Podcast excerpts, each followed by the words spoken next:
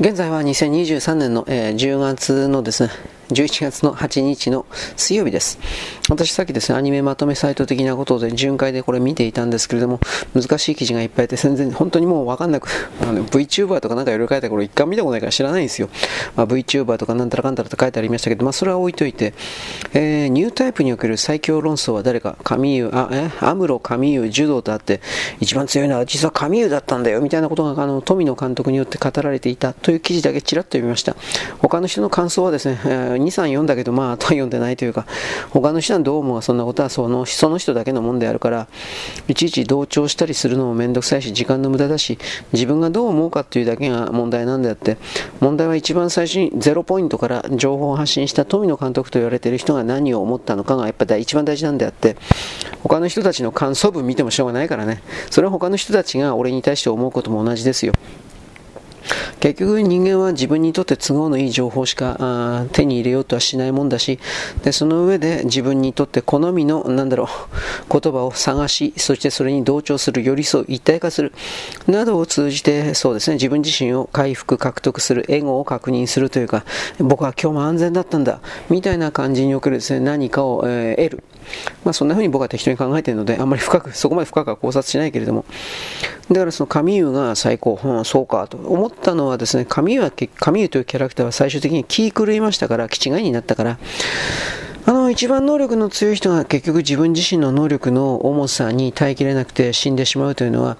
歴史の中においても割とあることですんで、つまりそれは本人がうまくやろうと思っても結局周りの者がそれを寄ってたかって足引っ張って潰した、つまりこいつがこれ以上トップにいられると自分が伸び上がることができないということで徹底的に潰すみたいな動きというのは過去の歴史においてもいっぱいあったわけですから、それと似たような事例が、カミューさんというキャラクターの場合においては自分で自分自身をそのような形で追い込んで潰してしまった気違外にしてしまったという、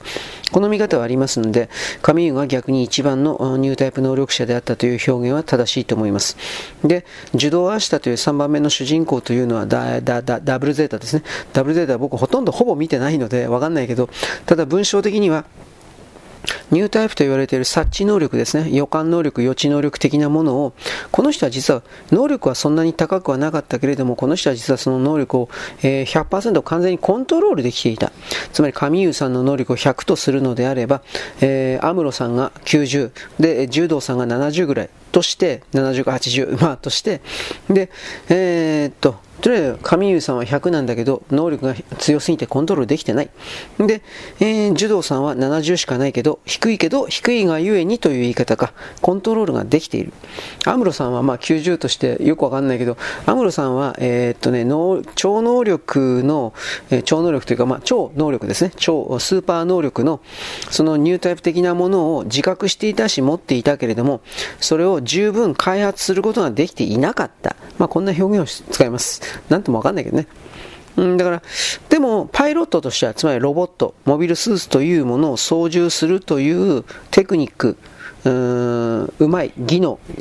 そういうことにおいては一番であった。みたいな、つまり敵を撃墜する能力が一番だったという言い方に言い換えましょうかね。でもそれは決してニュータイプ能力というものは高かったというわけではない。しかしまあ、アムロさんの時代においては、ちょっと待ってね。あのーニュータイプと言われているキャラクターそのものが2人しかいなかったんでね、敵側にね。確か。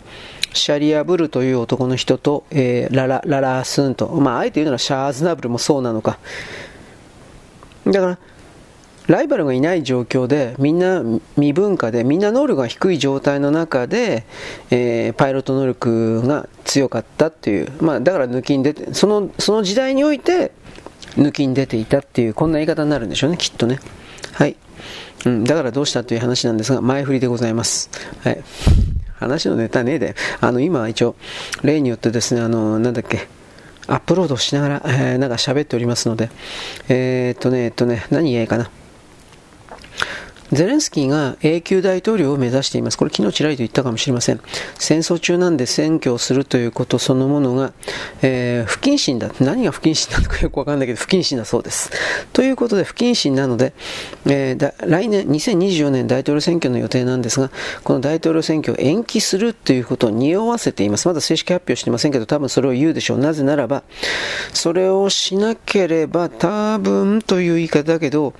ゼレンスキーは負けるでしょう。えー、っとね、今の軍隊の、ウクライナの軍隊の司令官でザルジーニだったかな。ザルジーニ総司令官という人がいます。ザルジーニ総司令官。この人が実は、えー、ウクライナの国民の中で人気がぐんぐんと上がっていて、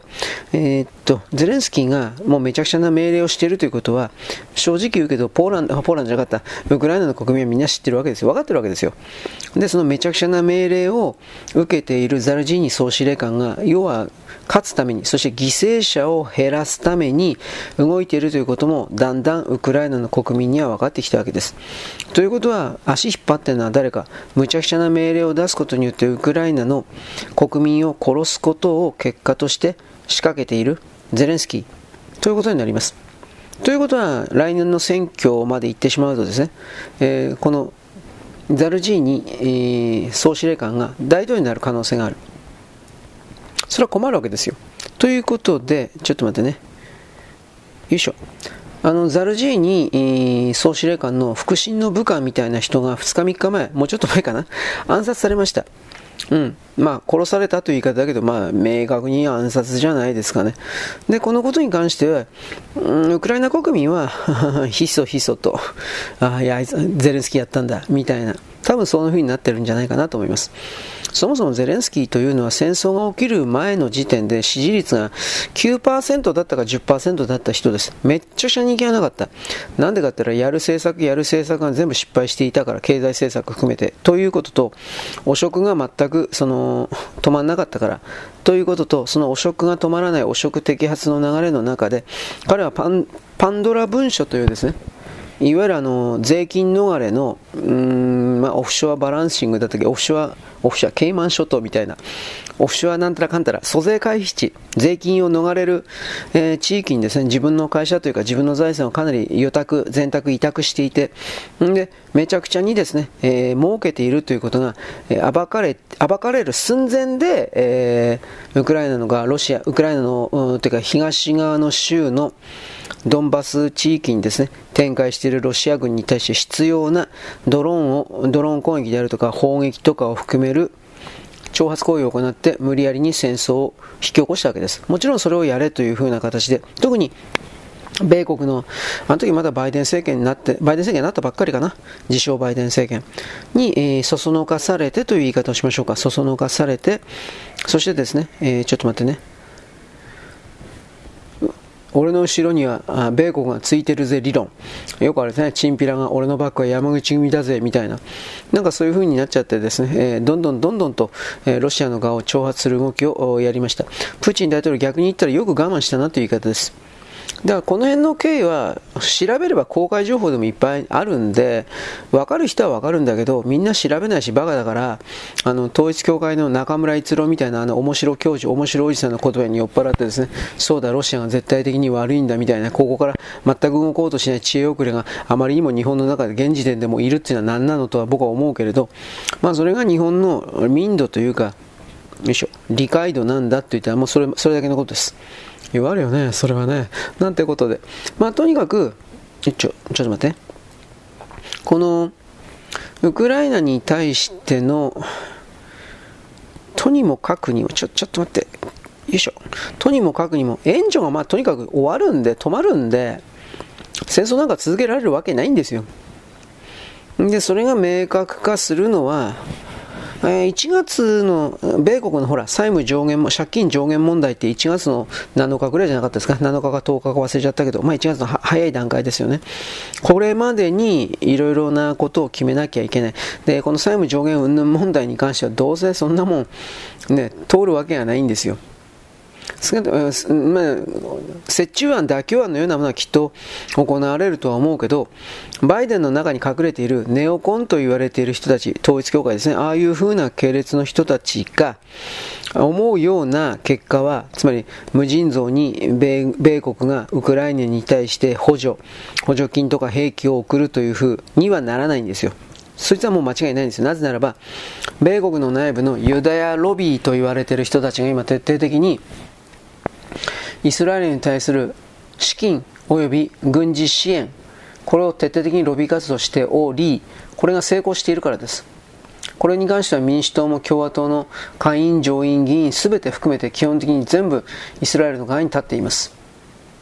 だから、あのウクライナ、ロシア、何それ、知らないよ、んなもん。というふうに本当に今なりつつあり、この大きな変身、変化の動きが日本に全然伝えられてないので、えー、実際のところ何が起きているのかも、まあ、分かんないと思います。まあ、もっと分かりやすく言えば、ウクライナはこれから見捨てられるんですよ。で、見捨てられる流れの中で、じゃあどうなっていくのか。普通に考えれば、そういう国では権力闘争がもちろん発生します。で、今、ザルジーニって言ったでしょ。ザルジーニ総司令官。これが、あの2024年の選挙でアメリカ側がザルジーニを大統領にするべく動いているという情報がもうわざとだと思うけど出されています。で、ザルジーニを総理大臣というか首相、大統領にすることによって、少なくとも停戦をさせるんだと思います。少なくとも。で、そこから後の領土交渉的なものとか、それはまた別の問題だけど、とにかく停戦させるんだと思います。で、そこから後の交渉に関しては、まあ、はっきりこれバイデン政権の完全なる敗北だから、ネオコンの完全なる敗北だから、まあ、それを見越して、日本の中の統一教会潰しとか今やってるでしょ、岸田政権。で、それ、岸田政権に対して、えー、増税メガネとか言ってるのは大体統一教会と僕見てんだ、見てんので、言葉の力だけで当確運動をやって、安倍派に変えたいというところまでは見えるんですよ。統一教会のね、コントロール強いから。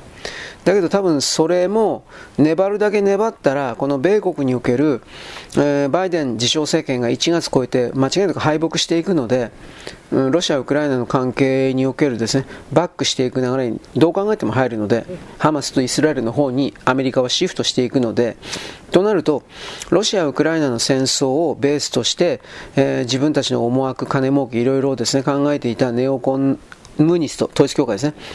これらの勢力が発言権を失うということになります。まあ今でもないんだけどね、今でもほとんどなくなってきているから日本の中での統一教会潰しみたいなものが起こせているということです。普通だったらこんなもん起こせるわけないんですよ。だから、だって統一教会で、統一教会が日本から強奪した、泥棒したお金が韓国に渡って韓国からアメリカの統一教会に渡る、送金されるというお金の流れあるんだから、アメリカの統一教会にしてみれば、あの、こんなドル箱を、日本みたいなドル箱を手放せるわけがないんですよ。だけどそれを攻撃してもよしという、米国の側の命令が降りているということは、これは米国イコール帝国エンパイアですから、エンパイアの中における権力闘争構造があり、今まででかい面をしていた、このネオコン、ムーニスト統一教、米国統一教会、こっちが本部なんだけど、米国統一教会本部が、えー、本丸が落城しつつあり、この中にいた上主の、うん、ビクトリア・ヌーランド、ジェイク・サリバン、あと戦争研究所はの、あまあ、大、えっ、ー、とね、大紀元のオーナー、うん、とか、まあ、名前忘れたあの男のあんちゃんの名前、おっちゃんの名前。ああいう連中の力が徹底的に削られてるということなんですよ。で、多分、今の統一教会がどうのこうのっていう動きは、えー、2月ぐらいに入るあたりでだいぶ変わってんじゃないかな。あの、統一教会なんか最初はすごい勇ましいこと言ってたし、彼らは裁判闘争とかもするするでしょ？するけれど、それでも最初のトーンとはだいぶ落ち着い落ちてきてるのは何でかっていうと、この米国本国帝国エンパイアの中の権力闘争に、この本部の、本部のムーニーズ関係者、これが破れつつあるからです。また完全敗北ではないけども、ほとんどその状態にあります。だから、ほら、なんか昨日報道出てたでしょ？なんか統一教会が最大100億円の、なんだっけ、供託金を払ってどうのこうの、これ賠償、賄賂買収ですよ、こんなもはっきり言って。その100億円の、あの、供託金の実際のお金の使われ方というものを1円単位で国民に提示してるわけじゃないから、どうとでも綺麗事の名目のもとにお金を政治家の方向に流すことができます。この100億円の供託金。これアメリカでよくやってる手なんですよ、はっきり言って。で、もう一つは、えー、統一教会の信者の名簿を僕たちは全部持ってるわけじゃないから、今この瞬間、後で、いや、僕は統一教会の信者でした。お金ちょうだいというふうな、ジャニーズ、今のジャニーズの性被害、北川が死んでから、実は僕はチンチン触られてました。お尻に、あの、北川のチンチン入れられました。みたいな、嘘つきが出てきてるでしょつまり、どうとでも偽装できるんですよ、こんなもん。だから、後で、後から、わけのわかんない、聞いたことも見たこともないような統一教会の信者が、えー、1000人も1万人も払われて、1人当たり10万円で、1人当たり10万円もらってもですね、1万人だったらどうなの ?10 万円の、計算的には1000万円ぐらい？知らんけど、そういうふうになるわけです。だからマネーロンダリングにもなるんですよ、これははっきり言って。統一教会が100億円提出して、4、5、6、で、その中で、えー、新しい架空の信者をまたたくさんに大量に作ってそいつらに補助という形で保証という形でそいつらにお金を渡すでしょ？でそいつらが再び統一教会の本部に入金するんですよ。単なるマネーロンダリングになってます。この供託金云々っていうのは。ではそんなもんに騙されんなということでありさすがに自民党バカじゃないから昨日の時点の報道ではそんなもんは受け取れないと。で立憲立憲民主のですね安住安住知らんけどあいつはいやそれを受け取らないのおかしいでしょう。自民党のなんたらかんだ。これ違いますよ。そういう金に立憲民主党が群がれると思ってるんですよ。令和とか含めて。自分たちが村金に群がれると思ってるんですよ。今あのマネーロンダーリングのこと言ったでしょ。だから全部金なんですよはっきり言って。政治家にしろその自称、なんかかわいそうな人を助けるマンみたいにしても、人頭なんだっけ？人頭茜っていうの？ね、なめか読みが、人頭？人頭？なんかあの、コラボのね、代表の女のやつ。こいつもなんか、私がちょっと口滑らしたら、似たような、かわいそうな女性を助ける NPO 団体って、あみんな中で性加害、子供たちを全部レイプしてるよ、複数ファックしてるよ、みたいなこと知ってるんだけど、言わないんだよ、私は。言ったら大変なことになるから、言えよ。お前、お前そのかわいそうな女っていうのを救うために、なんかわかんないけどコラボとかやってんだろ？言えよ。なんで言わねえんだよ。なんでその女の的な犯罪者をかばうんだよ。ということは逆の意味でこれ嘘だってわかるんですよ。こんな嘘、そんな嘘つき殺せよ。と僕はそこまで思う。金と命をへっちゃらな顔して言葉だけで嘘ついて騙すようなやつはもう生きて、生かしといたらいかん。僕はそこまで言う。価値がないから。この人間の社会において、日本社会において、人間世界において、何か借りを返そうという気持ちがゼロのやつが、そういう傲慢なことを言うんだ。僕本当人のこと言えないね。ね、僕すいませんです。口だけです。と一応そういうふうに偽装しながら、いや、これはある程度本当入っていくけど、だからね、この100億円云々に関しては、とりあえずそれは嘘ですよ。がうん偽装ですよと。それだけは強く指摘しておきます。何を言ってるかって騙されんなってことですよ、早い話が。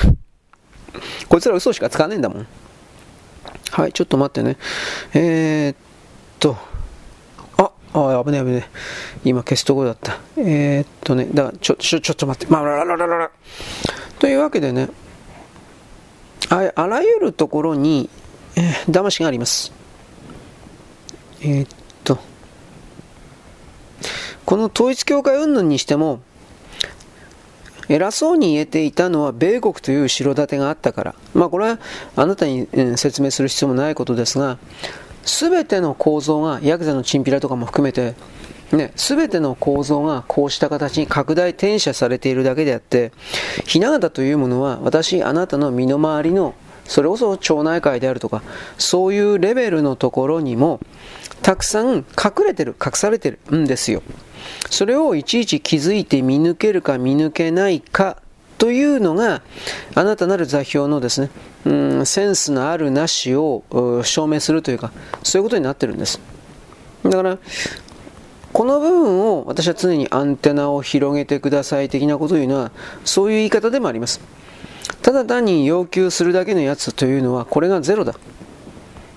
で何も演算していないし、何も考えていないし、自分の中で何の結論も出してないから要求だけするんだ。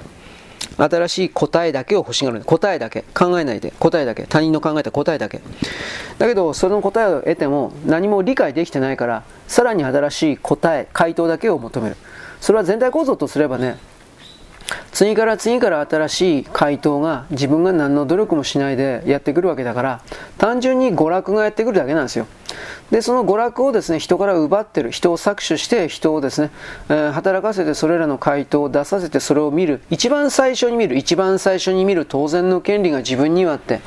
一番最初に見てやったからいいねを押してやって押してあげましたよ代金払いましたよってふんぞり返ってるのはお前なんだよ。これは女だろうが男だろうが変わらない。どちらかといえば女にこの構造が多いんじゃないかなと思う。見てやったから。いいねをしてやったから。フォローしてやったから。とてつもない代金払あなたの記事に50億円払いましたよ。なんかこんな感じ。クズ以下の存在が。要求ばっかりしてる。理解もできないね永久に理解できないから永久に要求だけをする。陰陰無礼でいい人を装うが。綺麗な言葉も丁寧な言葉も使うがしかしその魂はすっかり薄い汚れてる犬畜生以下のガキ以下のゾンビ以下の何かだだから私はこういう存在は人工的に作られた存在なんだろうなと普通に思う。あなたにですね、私は人工魂のことをちょっと概念を言ったと思うけど、そういうものはおそらく本当にあるだろうなと見る。ある程度の、うん、なんだろうね、科学力を進んだ、科学力が進んだ、あの、世界においては、それが本当に、まあ我々の人間の世界でいうとこの AI みたいなイメージですね。AI よりはもうちょっと高尚かもしれないけど、だから、なんだったかな、EO さんとかなんかそういうところで、えー、たま、僕の魂は欠落して、どうのこうの。だから僕はそれを取り戻すためにどうしたこうした、はあ、そうですか？みたいな。だから何なんだよ。だから何なんだよって俺は聞いてんだよ。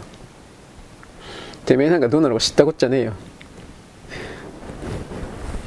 で、こういう人たちはでもなんか、自分たちは、自分は精神世界におけるなんかよくわかんないけど、オーソリティみたいな顔してさ、あの、あなたなる座標が他人に対してどう思ったかだとかどう感じたかということが普遍性を持つわけではないんですよ。そうしたことをブログとかに書く場合においてはもうちょっと考えた方がいいですよ。こんな、こんなやつ山ほどいるから。なんとかさんは私に対してひどい、だからね、えー、態度、発言をしただとか、どうした、こうした。それあんたが、あんたが感じただけであって、あんたの解釈だけであって、他人が見てないからって言ってそんなこと書くなよ。全く関係のない他人が、そのあなたがひどい目に遭った人に会ったとしてさ、ね、私は A さんという人にひどい目に遭いました。でも他の全く関係ない C さんという人は A さんとやった時、えー、A さんすげえいい人だよ。お前バカじゃねえの。こういう風になるんですよ。そうするとその人は C さんも A さんの仲間、C さんも悪いやつ。または A さんも C さんも悪いやつで、自分は選ばれたすごいやつだ。だか適当に自分を作って言葉を作って、エゴ、エゴ、自我、自分、こういう名詞を作った自分を守るけれど、そんなものの全てが時間の、時間とエネルギーと、なんかいろいろ無駄になってからやめてくださいよ。みたいなことを僕は言うんです。まあいいや。ということでございます。一旦はとりあえず終わきますね。はい、よろしく。ごきげんよう。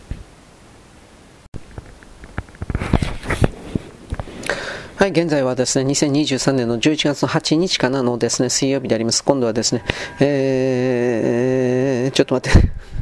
はい、えー、文章をですね、編集しながらですね、喋っております。一番きつい作業だなと思うけど、本当はこれ喋らないで、なんかね、あのー、毎回毎回必ずですね、あのー、ちょっと待ってね、毎回毎回必ずですね、同じようなルーチンワークみたいな形で、えー、っと、えー、っとね、ちょちょっと待ってください、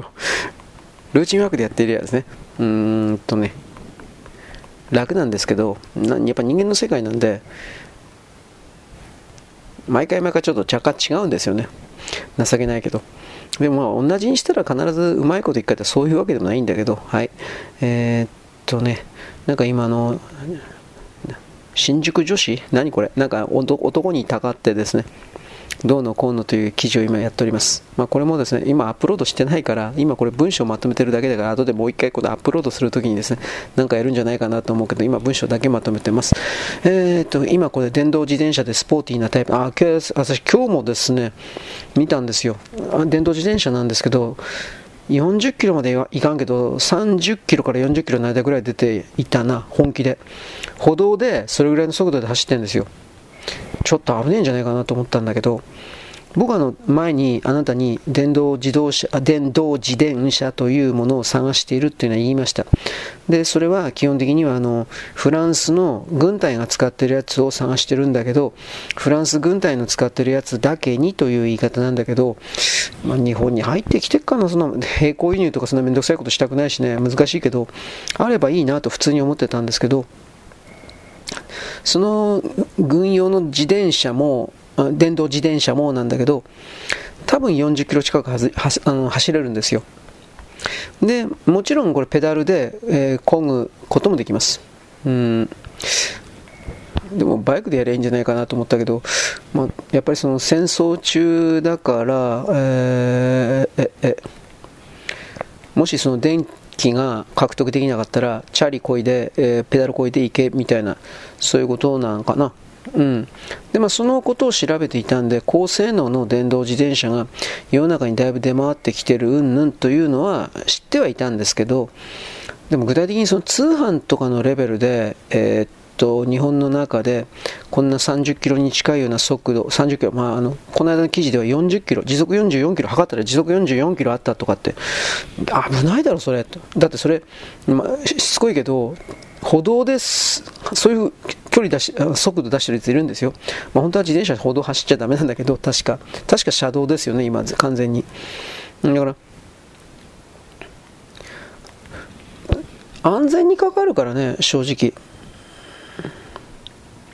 えー、っと、はい、今、維新の会の悪口じゃないけど、なんかそういう記事書いてます。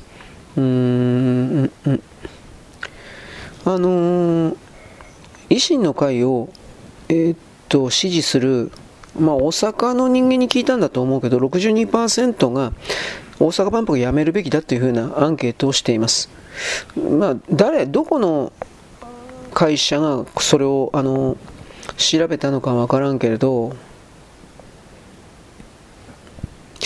日本政府としてこの万博はやるって言っちゃったんででその窓口が大阪大阪維新の会になってるという構造ですから簡単にやめれんのですよ。つまりそれはこの維新の会というものを正体を見抜けずにこいつらに旗振らせてでえっとね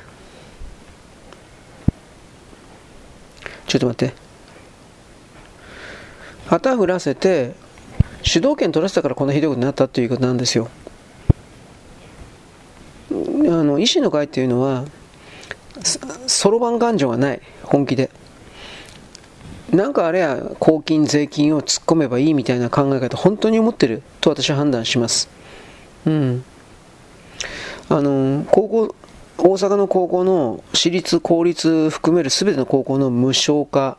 みたいなことを知事、あそこの知事が言ったっていう話、僕前に言ったけどさ、そんなことどう考えたって無理ですよ。いや、最初はでき、単年度はできるか知らんけど、ずっとやり続けるのはどう考えたって無理ですよ。だけれども、それをできると思ってんのか、あ 思ってるんだろうか、そんなバカなこと言ったんだろうけど、はい。えー、っと、今コラボの方やってますね。ちょっと待ってね。人頭。人頭でいいのかこれどういうもんだろう、この女。うーん。まあ、うんうんうんうんうん。なんかとりあえず自分のね、えー、っと、知ってる情報においては、女の女たち、子供たちをですね、えーセクハラ的やってるところがあると。だから私は知ってるけど言わないんだみたいな。うん。言えよ。だ本当に。お前みたいな嘘つきがいるから女どもの間で嘘ついて 私の美貌で渡っていけばいいのよみたいなこんなクズが出るんだよお前。うん。本当にそう思うわ。えー、ちょっと待って。言えないということは彼女が明らかに嘘ついてるってことですよ。で、嘘ついてるでしょう。基本的には。これ、人頭って言うんだよね、これ。神富士さん。わかんないけど。うーん、そもそもこの人も多分、ただのアンテナ塔であって裏側に多分誰かいるだろうなと思うけどね。うん。とにかくその、本当に子供たちに対する性被害、性加害をあるんだったら言う責任があると思うけどねよくあるじゃん匂わせて自分がビビッグな存在何でもかんでも知ってるというかキーマンキーポイントプレイヤーみたいなことを嘘つくやつ。典型的な嘘つきなんだなと思ってこいつ。はい。えー、っとあこんなもんでいいのかな。はい。次アップロードですね。僕はあの女の人だったら一方的になんだろう。ちやほやされて当然だみたいな甘えを持ってる古臭い人が現在でもいるっていうのはちょっとびっくりであっているんですよ。そういう女の人が。でもなんだろう。まず肉体的に肉欲的にあなたにはそんな価値ないですよねっていうことが一つ。次精神的知性的にあのー、あなたに接近して話をしたりすることによって得るものは何もないですよね。というのが2つかな。2つ言ったよね。うんだから別に僕は女をバカにしてるわけじゃないし女をはっきり俺よりも頭いい女金持ってる女山ほどいるんで。うんだけどへりくだったり見下し見下すことはしないけどへりくだったり一方で、あ、すいません、すいません。こういうのはしないんで、あなたはどう思うか知らんけど、なんかあなたは俺に対してなんか変な娯楽の対象としか見てないから、僕のことを普通の男として見てないのはわかるけど、時々僕はそのあなたの態度ね、本当にムカつく時ありますよ。要求ばっかしやがって。というふうな、え？どどうですか？どうでもいいや。このように、そのようにですね、自分自身を演出することもですね、えー、大事なんですけど、意外に疲れてきた。なぜ疲れるかというと、えー、あれあれあれあれちょ、ちょっと待って。戻る。なぜならばですね、えー、ちょっとお待ちください。会議をしてなかった。えー、っとね、えー、っと、あれあれあれ？ちょっとどれ、どれ、どれ、どれ？会議をしていなかったつもりなんだけど。ちょっとお待ちください。えい。コピーして、えー、あれれれ、ちゃちゃちゃちゃちゃ、どうなるんだろうか。ちょ、ちょっと待ってね。えー、っと、これは、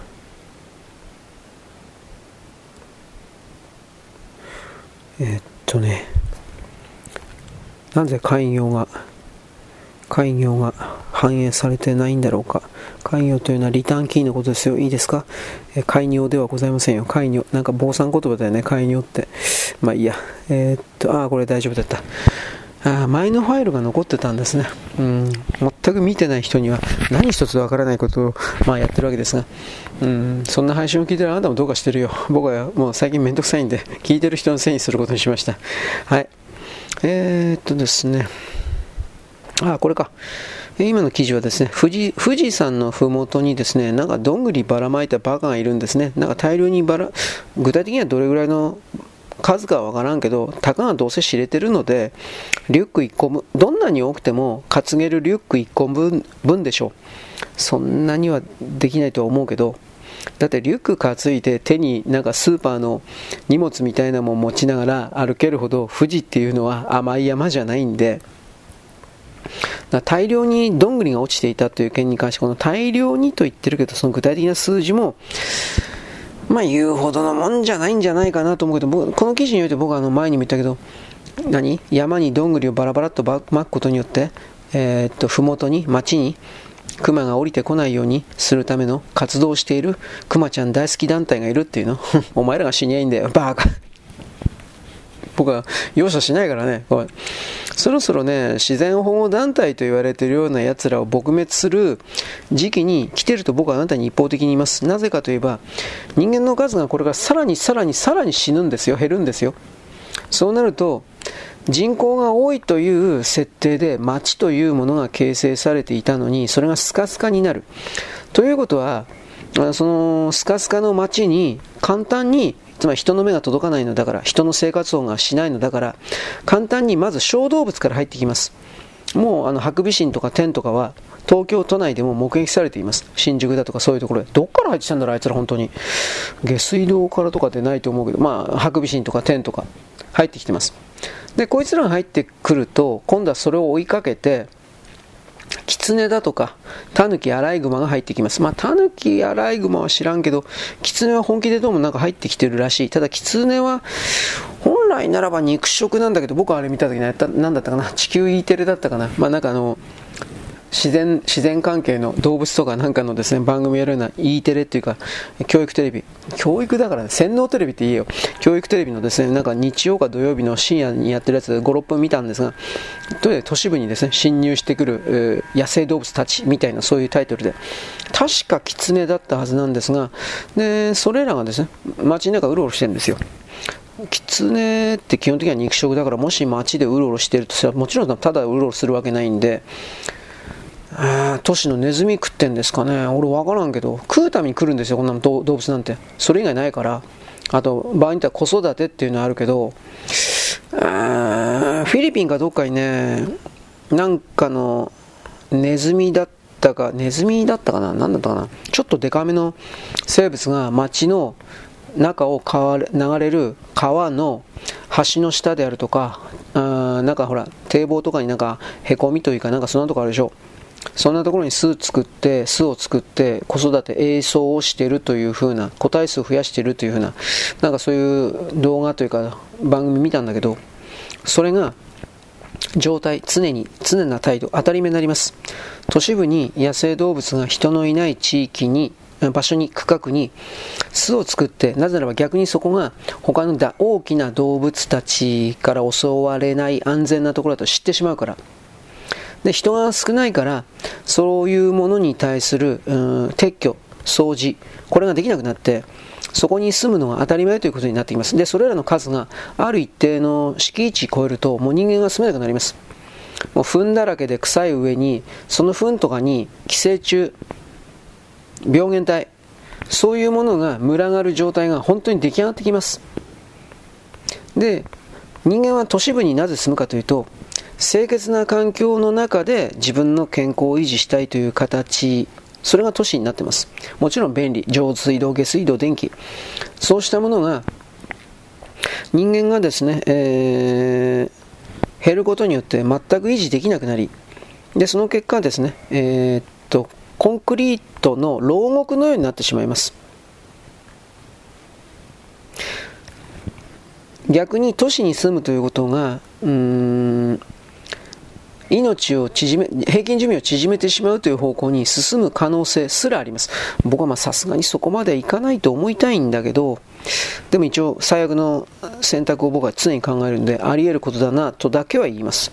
うん、先のことはね、固定、えー、わかんないんだけどね、正直言うけど。でね、この、だいぶ話戻すけど、山に、えー、いるクマちゃんをですね、町に、なんだろう、来させないために、まずその餌をまくということそのものが、えー、っとね、餌付けをするという形になったんで、かなってるんで、で、えっと、クマがまず人間を恐れなく、今以上に恐れなくなってるんですよ。うん、で、どこかの時点で人間は簡単に殺せるし、殺した人間を食べればうまい。いや、うまくはないかもしれないけど、でも簡単に栄養の補給になるということをクマたちが知ってしまうと、普通にクマたちは人間を襲うようになるんですよ。クマはあんまり言うほど肉食じゃないんだけど、本当のこと言えば確か雑食であってね、いろんな好み、あの、好みをベースとしてんじゃなかったかな、主食がね。で、たまに、えー、まあ、鳥とか、鳥は知らんけど、魚とか食ってるという、ヒグマとか普通に、えー、川を登ってくる鮭を食べてますからね。もうこの間その動物番組的なもので、狼が、どっかの北欧だったと思うけど、狼が、あのー、集団でね、川にね、夜うろうろして何してるかというと、川に登ってくる鮭でいいのかなうん。これを食べてんの。食うなとは言わんけど、狼ってほら犬系じゃん。で、犬系が、ちょっと待って。明日、生魚をバクバク食うっていうのはちょっとびっくりしたわけですよ。あ食うんだと思って。うんちょっと待ってください。あしんどい。えー、っと。よいしょなのでね人間を恐れず人間を食うようになる。その設定の世界に近づけてしまうことになるんですよ。このどんぐりを巻くっていうのは。それを続けてやれば。私過去に京都奈良の話だったと思うけど京都奈良に今でもそうかな。頻繁にイノシシが街の中入ってくるんですよ。でその街の中に入ってきているようなイノシシはもう特定されて去年一昨年ぐらいの報道だから殺されてるとは思うんだけど処分処分当然だと思うんだけどなんでそんなことになったかというと人を恐れずに街の中入ってくることになったかって奈良か京都の知恵遅れがあのー、ちょっと待って。あこれ会議をしなかった。うんとね会会業ではありません。会業です。えー、と。よいしょ。はい。えー、餌付けしてたんですよ。うん。イノシシを。餌やってたの。バカじゃねえかと思ったけど。多分なんかそれ。ちょっと待って。残飯とかやってたんか知らんけどイノシシはあのー、雑食だからそういうのも食うか知らんけどだけど人間恐れなくなっちゃったんですよ。でへっちゃらで街の中入ってってうーんとえー、人々に怪我させるとかっていうこれ去年か一昨日見ましたわこれ。よいしょ。えー、っと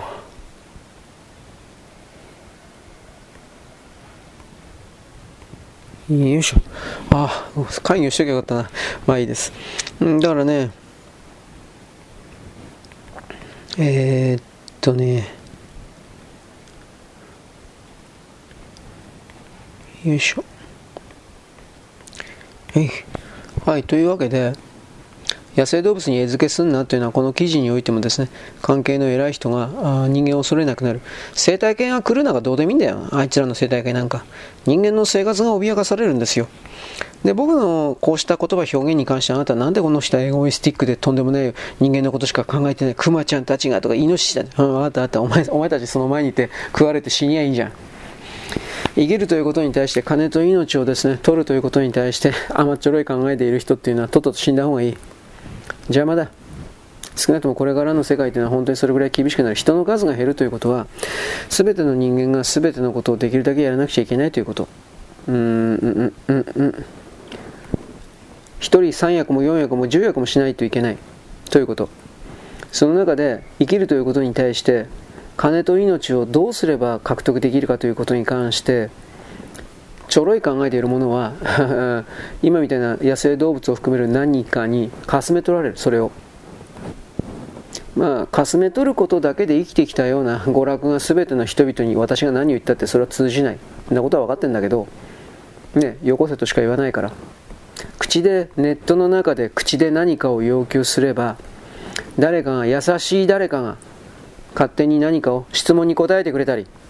与えてくれたりするのが当たり前だと思ってるのはクズ以下の存在たちだから。何かを言えば上から目線で誰か私を自分自身すらも冷たく笑って何も解決できないくせに。で冷たく笑って一瞬の快楽を得て何かを解決したつもりになって何も解決されてないが余計ひどくなるばっかりなのに。で、えー、なんかななぜ私のことを聞かないんだ知らねえよてめえ。誰だよお前。というふうな。僕は僕はですね自分自身のこういう配信的なものに関してなぜ私の言葉を聞かないのだみたいなこと絶対言わんからね聞いたやつバカだと思ってっからねはいえー、っとねバカというかちょっと頭おかしい人だと思ってるのではっきり言うけどはい。でですね、えー、今アップロード大体終わったんで、次はですね、えー、っとね、ツイッター、ツイッターのですね、ネタをですね、今探しております。えー、っとね、まあ、今、春日八郎さんの曲をですね、検索しております。まあ、この辺の古いやつやってもね、誰も見ないんですよね。興味ないというか、なんでかって分かんないからですよ。春日八郎さんはね、あのー何回も何回も歌手になろうとしたけど、えー、全然三橋道也さんどっちだったかな、まあ、何回も何回もですね歌手になろうとしたけど失敗して最後のチャンスだとばかりにうーんとなんかの曲ヒットさせたんですね。これ誰だったかな。三橋道也だったかな。まあなんか、うん、そういう形でですね、その辺の年代をやっております。うーん、あとはですね、今、山の吊り橋でいいやもう。雨降る町子ってどうかな。まああのこの辺りのねちょっと待って。曲ってもうみんな聞かないんで。10代20代30代みんな知らないというか聞く気がないんでうーん。ちょっと待ってね。でも春日八郎の声とかはすげえいいんだけどね。まあいいや。はい次春日八郎これでおしまい。次はですねこれ僕この人ですねあの注目してんですけどこれも誰も知らないですね。あの松島歌子なんです歌子なんですけどちょっと待ってね。この人ね確かねずっと小学校の教師やって音楽教師やってたんですよ。確か。7年間やってたんだったかな。うん。でえー、っとねそっからね歌手になったんですよ。なそうすもうもうはしょってますけど。だいぶ古い人昭和昭和30年よりもちょっと前の人じゃなかったかなと思うんだけど。でえー、っとね。はい。この人のねもう一曲のスペインの恋歌っていうやつがこれものすごいハイカラでねこれが昭和278年なんですけどこういう曲がもう日本ですぐ出ていたということはちょっと待ってね。日本の戦後がたくさんのものを取り入れていたとかそういうことを以前にあのー何て言うかな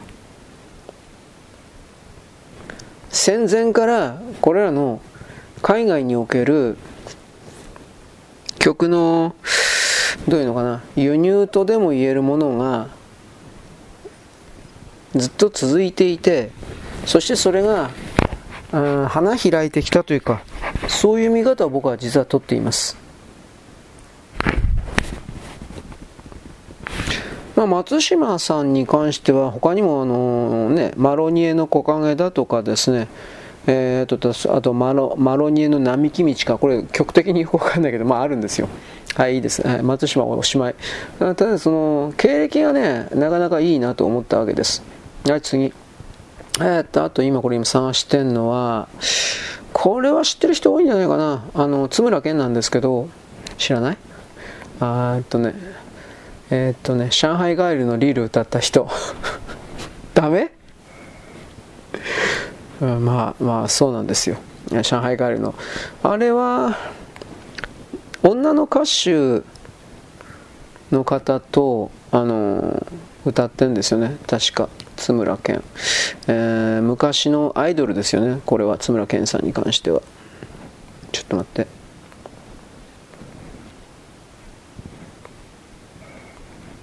よいしょ。えー、っと、月夜の笛か。あ夜の笛じゃなかったね。月夜の笛ですね。あとは、あのー、デュエット曲はあなたと共にですよね。この辺りは、上海帰りのリールで多分知ってるんじゃないかなと思うんですけど、えー、っと、今検索かけてちょっと調べてるんですが、ぱ津村健にあ吉岡大吾ですか津村健あたりになるとやっぱドーンとすぐ出ますねうんはいあとはえー、っとね三橋美智也はどうだったかなこれまあ、これね、トンビがくるりと輪を書いてっていう曲聞いたことないですかうん。これがね、大ヒットしたんですよ、確か。300万枚売れたんじゃなかったかな。200万枚だったかもしれないけど。うん、とんでもなく売れたんです、これ。三橋道也さん、300万枚じゃなかったかな。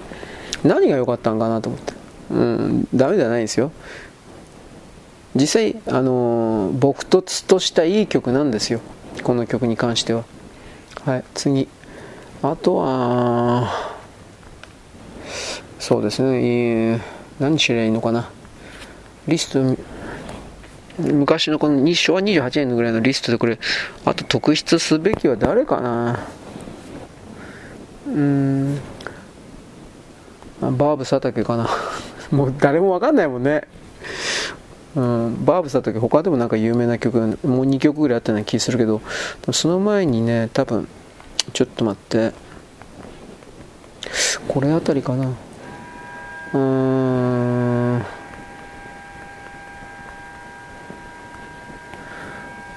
あのー、双葉百合子ですね。双葉百合子はほら岸壁の母かなんかでドーンと売れたけどその前の曲じゃなかったかな。岸壁が売れる前の曲で前期という言い方でしょうか。前期のあのー、なんだろう。一つの頂点っていう言い方がね。マドロスさんは大嫌いっていう曲があるんですよ。だからそれあたりかなと思うんですけどどうですかね？はい。うん。この辺りの曲ってみんな誰も聴かないんでだからこういう時代に即したあのー、曲の中に歌われてる、まあ、メロディーもそうなんだけど詩ですねやっぱり。その詩がその社その当時の社会における何を訴えたかったのか伝えたかったのかそういうのを、あのー、理解するということなんですよ。ちょっと待ってこれは涙橋わかるかな？うーんとね涙橋は確かちょっと待ってこういう涙橋は出ないねもう結局。普通の地名が出たよ。うーんとね。涙橋は大月都ですね多分。ちょっと待って。どうだ？まあ涙橋うーん。まあ有名な人でもないからねこれは。うん。出たけど歌んなか映らなかった。歌ネット。なぜ？まあいいやじゃあやめとこう。あとはそうですね。これかな。あれ？あったあった。えー。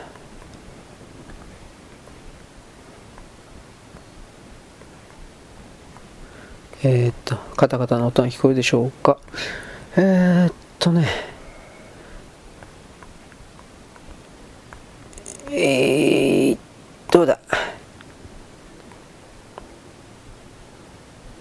ああ。これでいいな。はい。まあ、全部採用するかどうかわからんけどね、今最後、これって言ったのはエリチーミなんですよ。えー、一人泣く夜のワルツ。うん、これあたりになるともうだいぶ新しいんですけどね、あの、一人泣く夜のワルツぐらいまで行くとね、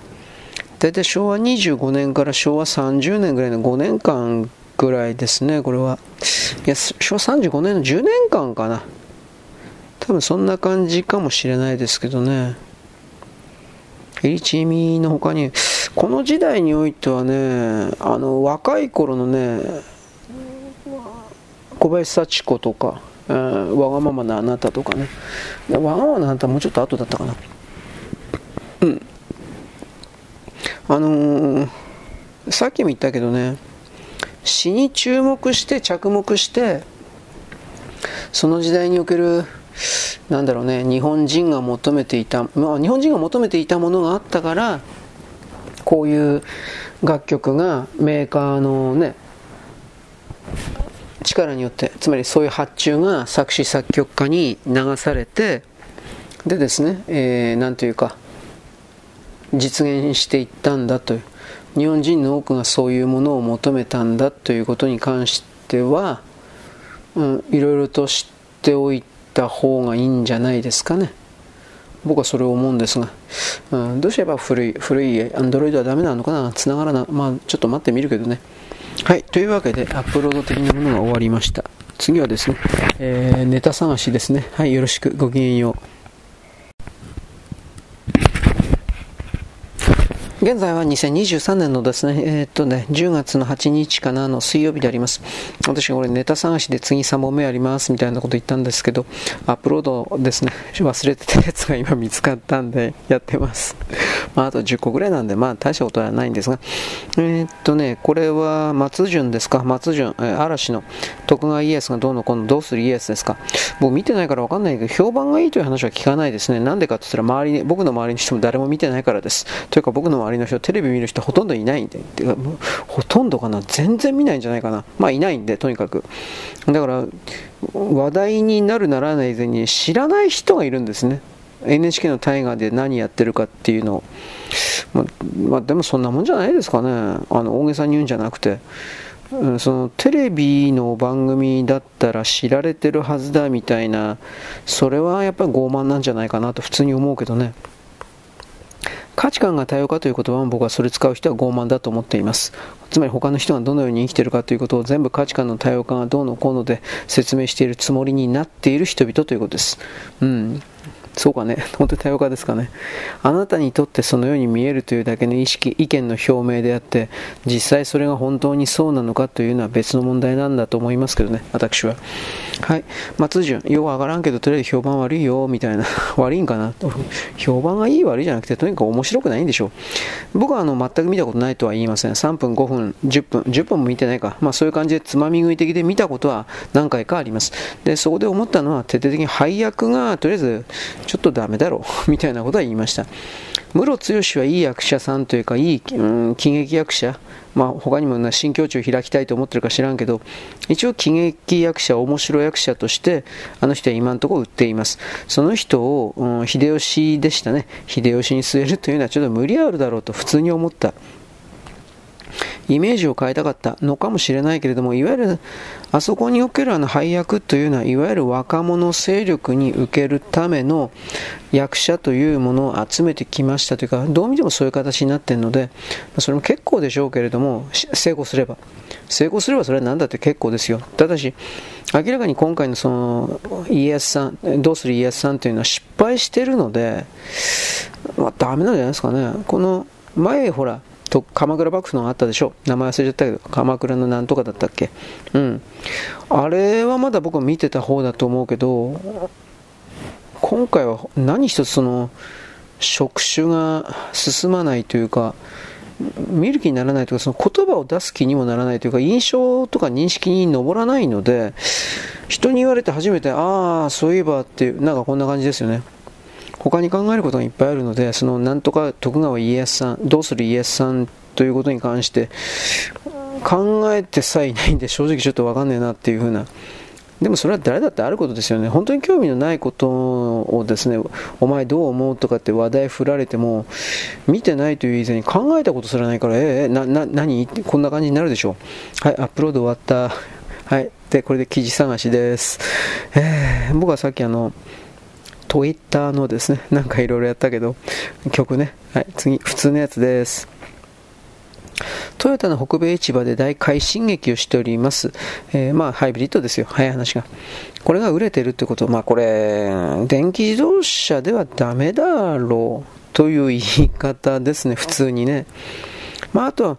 あの円安パワーがあるから、欧州よりも安く販売できるっていう言い方はあるでしょう。で、その間に時間稼ぐことができるので、トヨタはその開発費というものをベースに、まあ、それを電気自動車の開発、まあ、全固体電池ね電気、電気自動車の開発に振り向けてもいいし、本当は本命は僕は水素だと思ってるけど、水素燃焼ですね。水素を電気に変える燃料電池ではなく、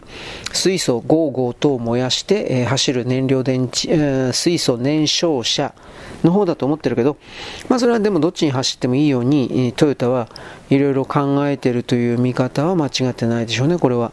はい、ちょっと待ってね。ということなんで、まあ頑張ってほしいです。あのートヨタを叩いてる人っていうのは大体まあ中間なんですよ、ぶっちゃければね。トヨタあと、まあ、ヨーロッパとか欧州も一時期乗っかってたんだけど、トヨタさえいなければ自分たちの車が売れると思ってるんですよ。無理じゃないかな。なぜならば彼らにまともな研究開発部門、部署はないからです。ないったらない。現代自動車に、あの新しい自動車、モビリティにおける研究開発部署が本当の意味でそれがあるかってないです。はい、えー、っとね。まあだから日本のそれをね、側だけ、側だけ書いて中身パクってりゃいいだけだから、あの人たちは。で、電気自動車はさらに開発なんかしなくていいから、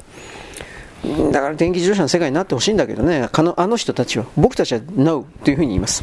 アメリカの消費者は電気自動車もハイブリッド車を求めているという論調が出ました。まあ結局、そうなんですよ。今日変化する電気自動車 EV 市場。で、これはね、でももう一つあるんですよ。あのー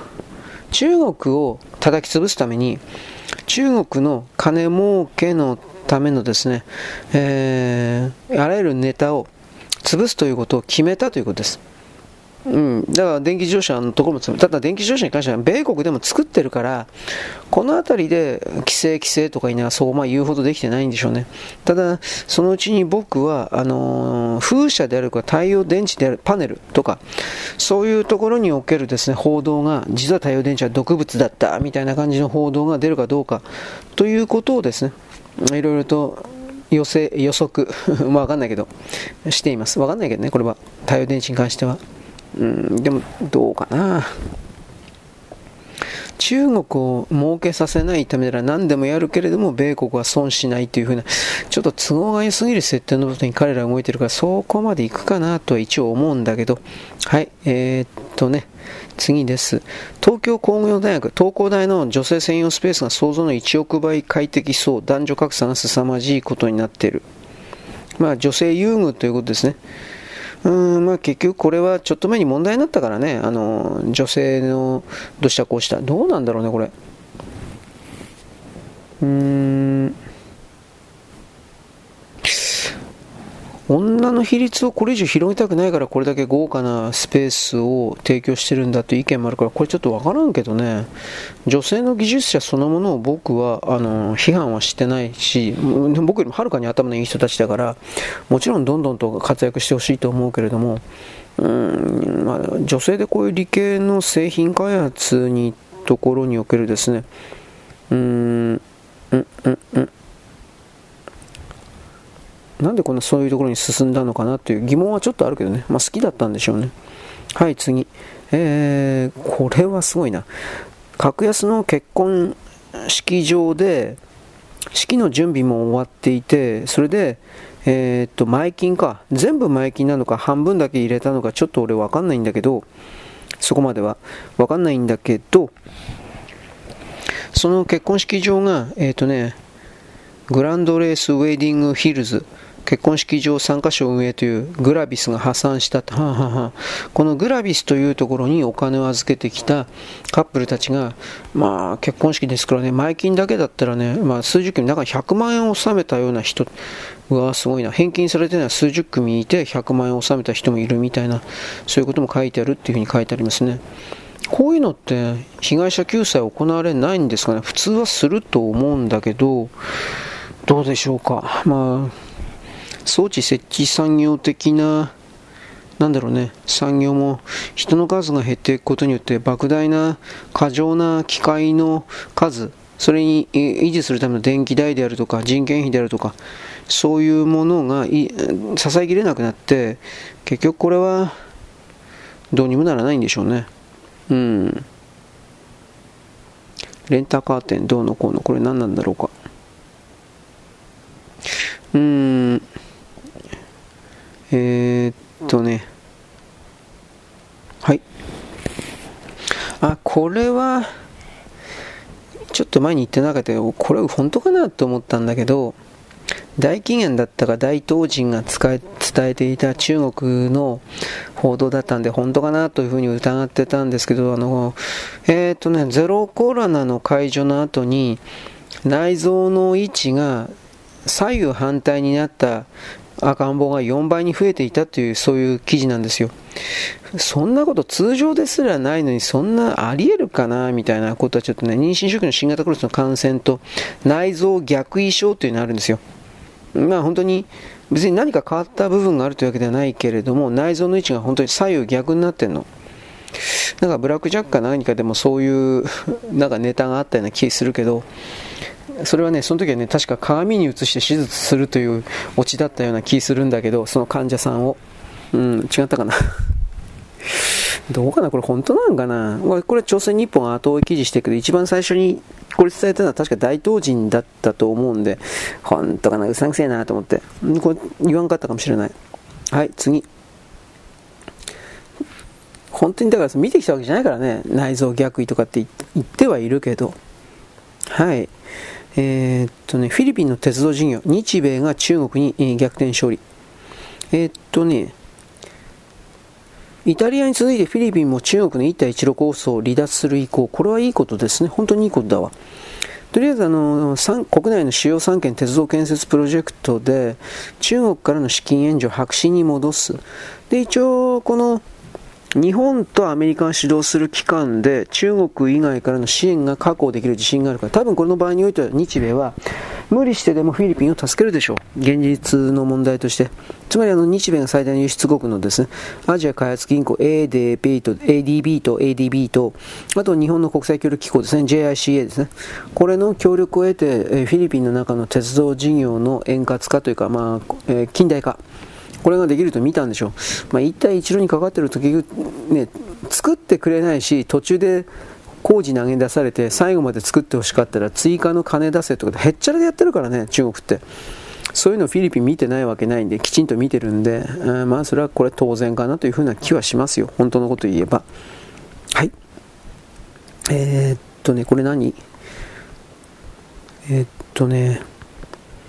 モンスター新人のパワハラ。何これ？えー、はははひほは。あつまり新人さんをですねえー、っとモンスター新人。新人育成をできにハラスメントを起こす人。は。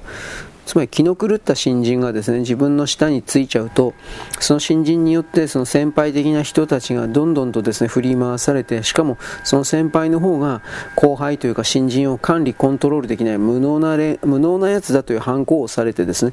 で一生苦しむみたいな それもひどいなと僕は思うんですけれども。はい。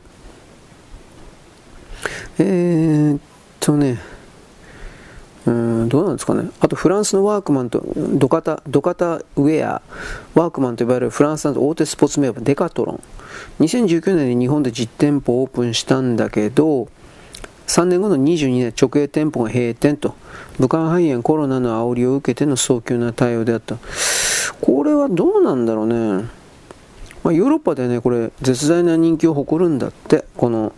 デカトロンという店舗およびこれが扱っているような品揃えとか服は日本ではなぜダメだったのか。うーんそんなに2万円台からそんな高い服でもないと思うんだけどね。うーん。日本に向けてはいはいはいはい。注目を集めたけどなんで潰れたんだろう。これはわかんねえな。安くなかったみたいだね。うん。ところがあの、まあ、外人というのは見えっ張りでね普通の庶民は僕みたいな庶民僕は庶民以下ですけどやっぱ相当に本当は安い服を普段着ていて日本における島村よりもなんかレベルの低いものが売られていて普通のフランス庶民はこれを着ているという。だから逆に島村とかが行きゃもう駆逐できるんじゃないかと向こうというツイート今見ましたうーんまああとはねユニクロは島村、ああユニクロフランスにきっといるんですよね。俺、わかんないんだけど。だから、そのあたりで考えたときに、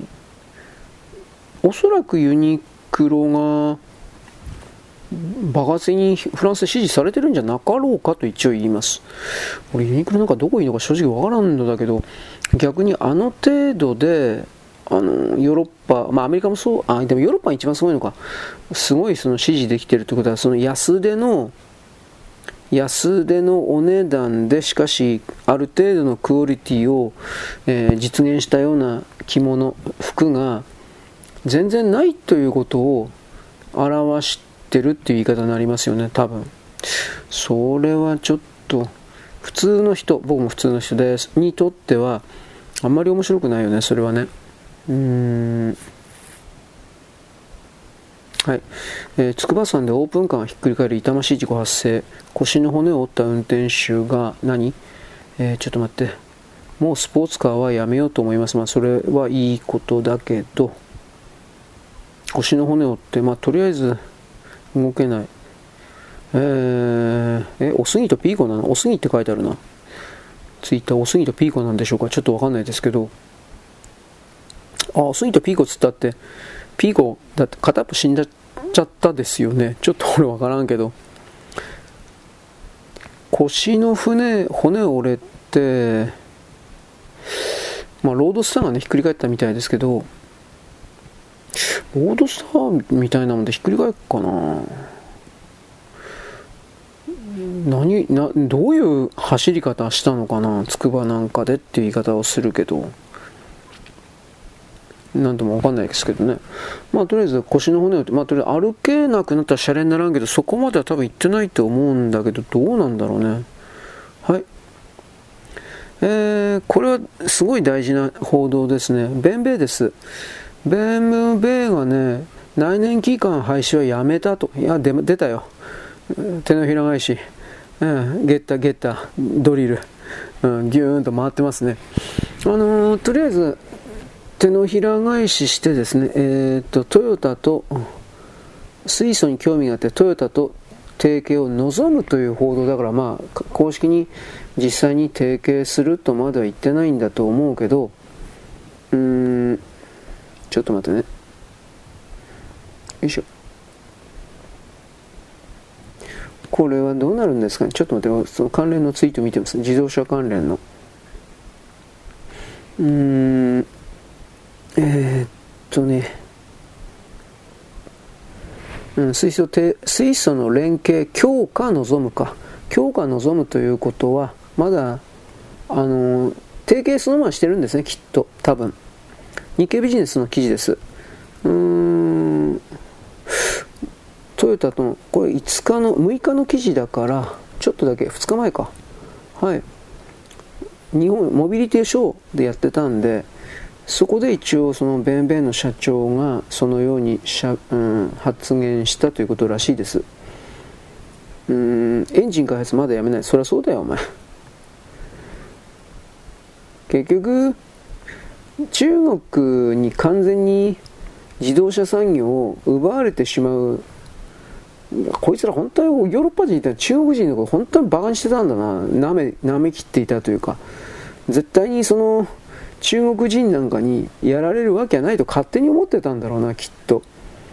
だけれどもやられちゃったんだよなみたいな、うん、そういう言い方はしますね、まあ、まだ今の段階だったらちょっと待って。気づけてまだ良かったという言い方ですね。はいちょっと待って。エンジン開発はまだやめないでツイプツイプセさん。うーんよいしょ。ただ中国は内燃機関をまともに作ることできないからだからその優位性を欧米の世界の優位性を自ら捨てるなどという愚かなことをしてはいかんのですよ。であの欧米世界がこの内燃機関をどんどんとやめているという流れの中で中国だけがこの内燃機関における研究開発をしてるんだということをみんなこれ伝えないんですね汚ねえなと思うけど。で中国はその内燃機関の研究開発自分エンジン普通のエンジンの研究開発は自分たちだけをやっていて、ね、他のところの炭素二酸化炭素がどうのこうのと言ってるその隙を見て。で自分たちが内燃機関の領域においても、うん、支配支配するということ支配コントロールということを求めているということを隠さないって言った。それをですねどう見るのか。騙されんなよ何でもいいから。本当にそう思うわ俺。はい。えー、政府。偵察衛星をですね今5機あるんですが日本は。これを4機増やして9機にするという計画増強をですね今日かな今日昨日発表しています。これは当たり前です。いいことです。今度もっともっとやるべきです。情報収集というものは、これからの北朝鮮に、北朝鮮名目ということになってますが、確かにそれはあるんだけど、なんといっても中国ですよ。本気で。で、ミサイル探知と、まあ、災害対応の部分にも使えますからね、この偵察衛星は。情報収集衛星って言ってるけどね、日本は。うん。まあ、でも、この情報収集衛星だからこそ、災害対策にも使えるんだつという言い方は当然ありますよね。まあ、アメリカだっても軍事衛星普通に災害対策というか災害情報を取ってるからなだからなんだっていうその分だけのことなんですけどはいちょっとお待ちくださいとうん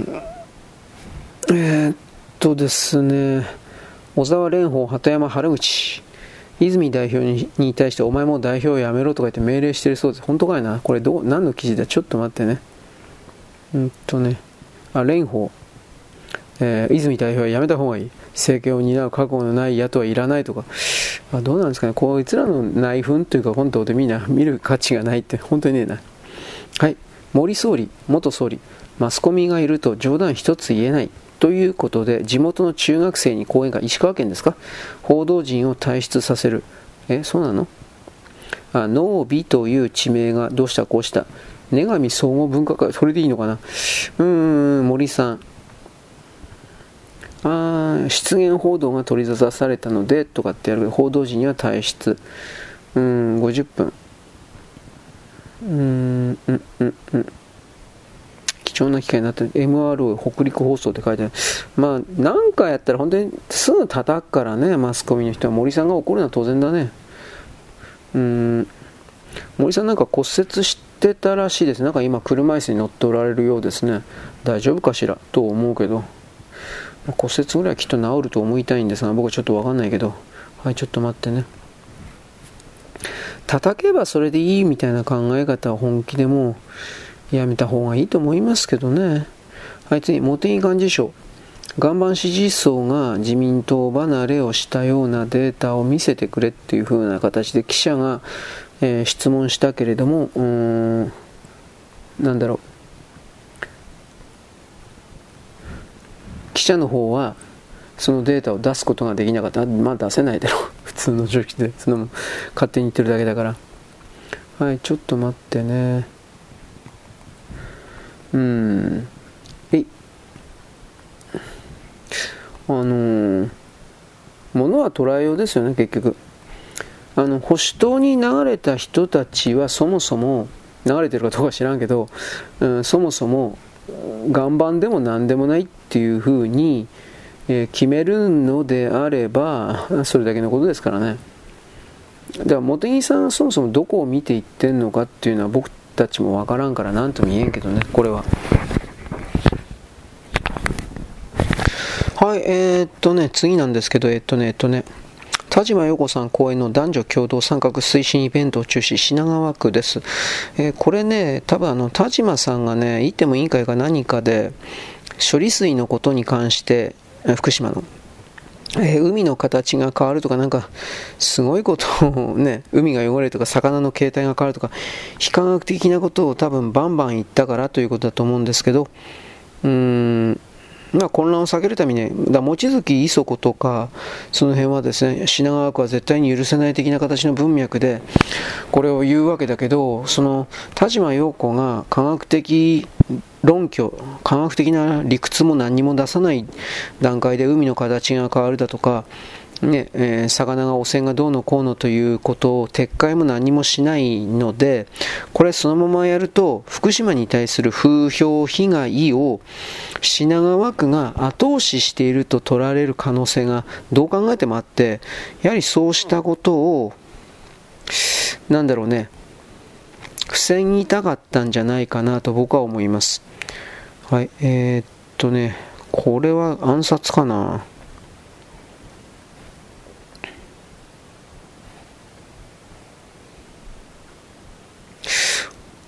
小牧巻、苫小牧港利用促進ポートセールス、韓国を訪れて韓国を訪れて何か言ったら倒れた。大体僕は暗殺とか間違いなく思うんですけど、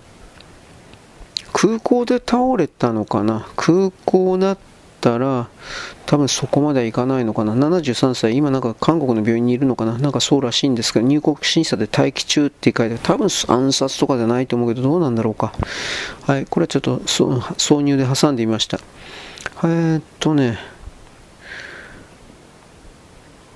共同伝えてます。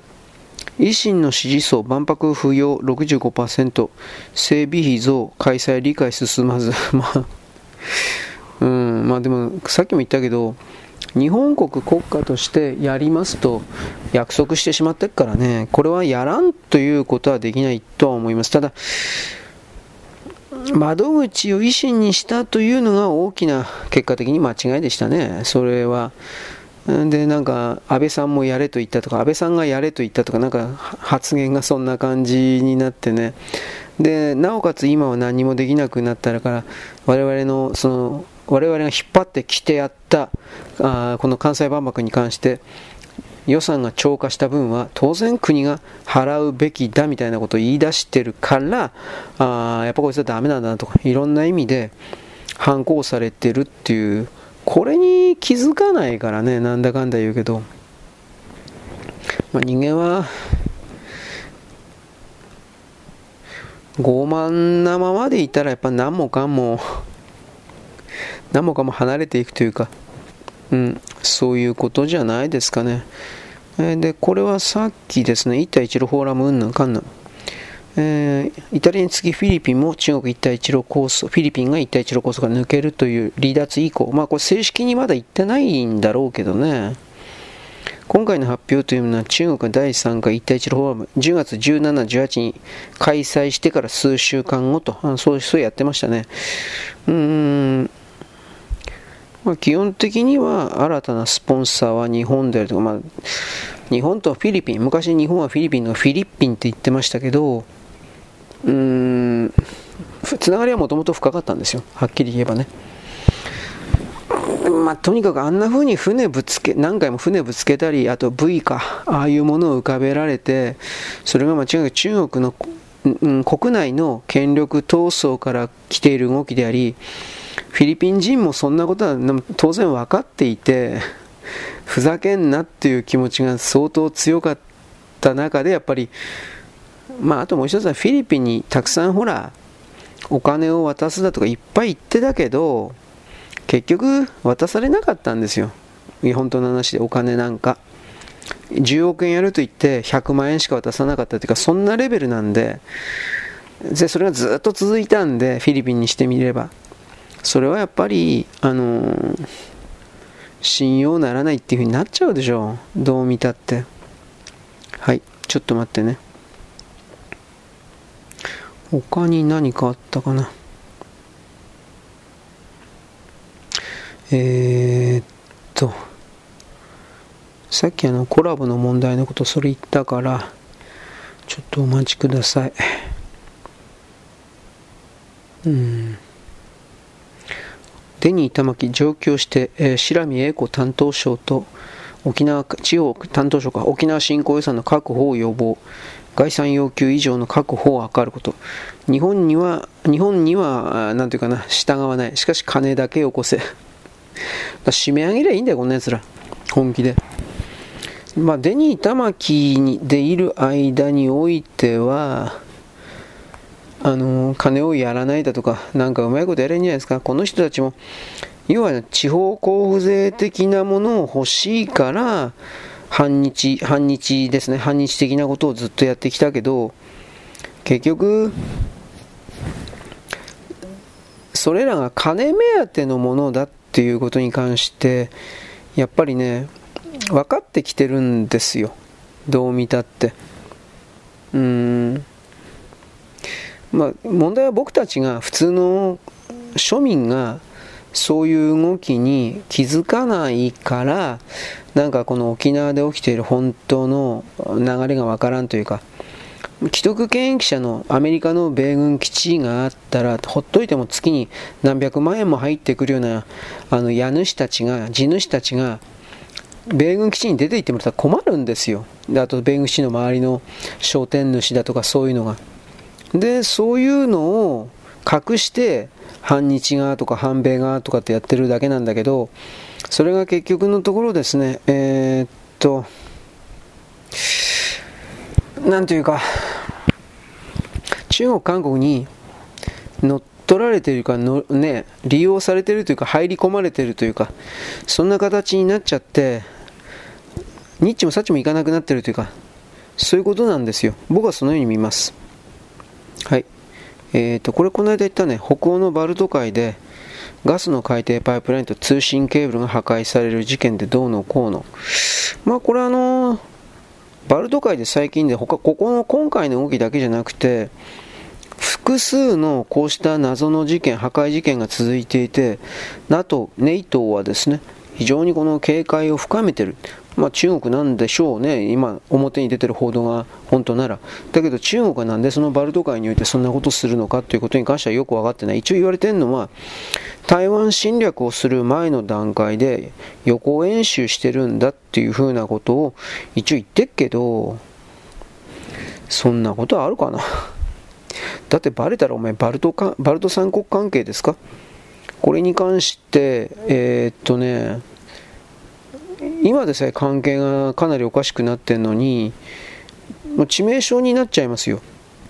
だから、それがね、僕にはちょっと納得いかない。まあでも中国ってその傲慢だから、あえー、っとね、あ、これ別の記事にした方がいいな。あすみません、今統一教会関係の記事でちょっとあったんで、まあこれ権力闘争の結果そうなってるっていうことは僕はあなたに今ちょっと前に言ったけどさ。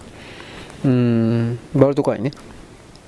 そんなこと普通ありえないんだけどな。あの練習のためにねバルト海でどうのこうのっていうのは。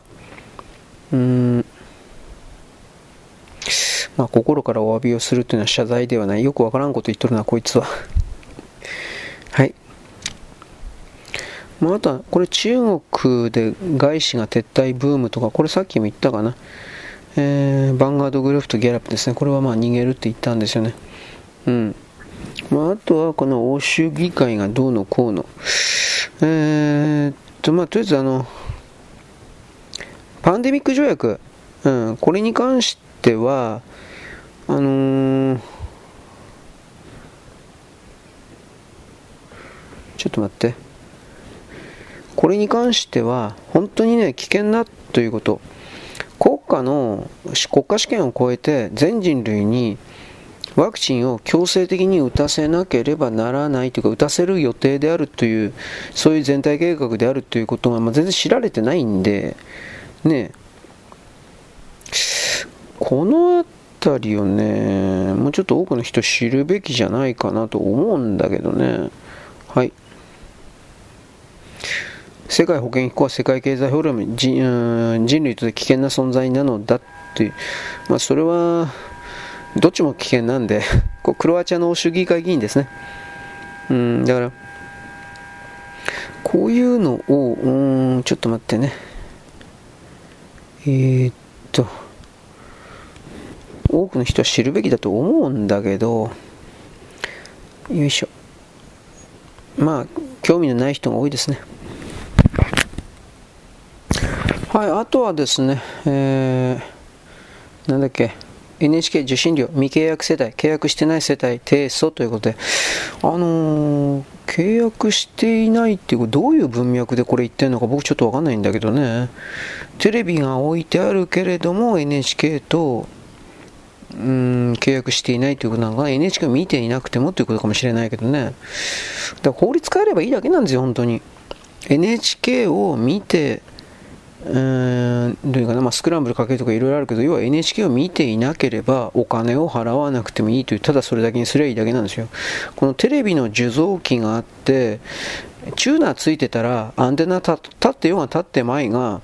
NHK を見ることができるかもしれない環境を持っているというだけでお金を集めるというその根性が ダメだって言ってるんですよ。本当にね傲慢にも程があるでそうしたことを続けるから、まあ、僕みたいにですね NHK は全部ぶっ殺せみたいないやできやしないけど、うん、だけど10個20個も、うん、部署を分けて別会社にして力を破壊しないとダメですよこんなもんは。えー、っと NHK の中でこの日刊現代なんですけどね記事で。この中で167だったかな。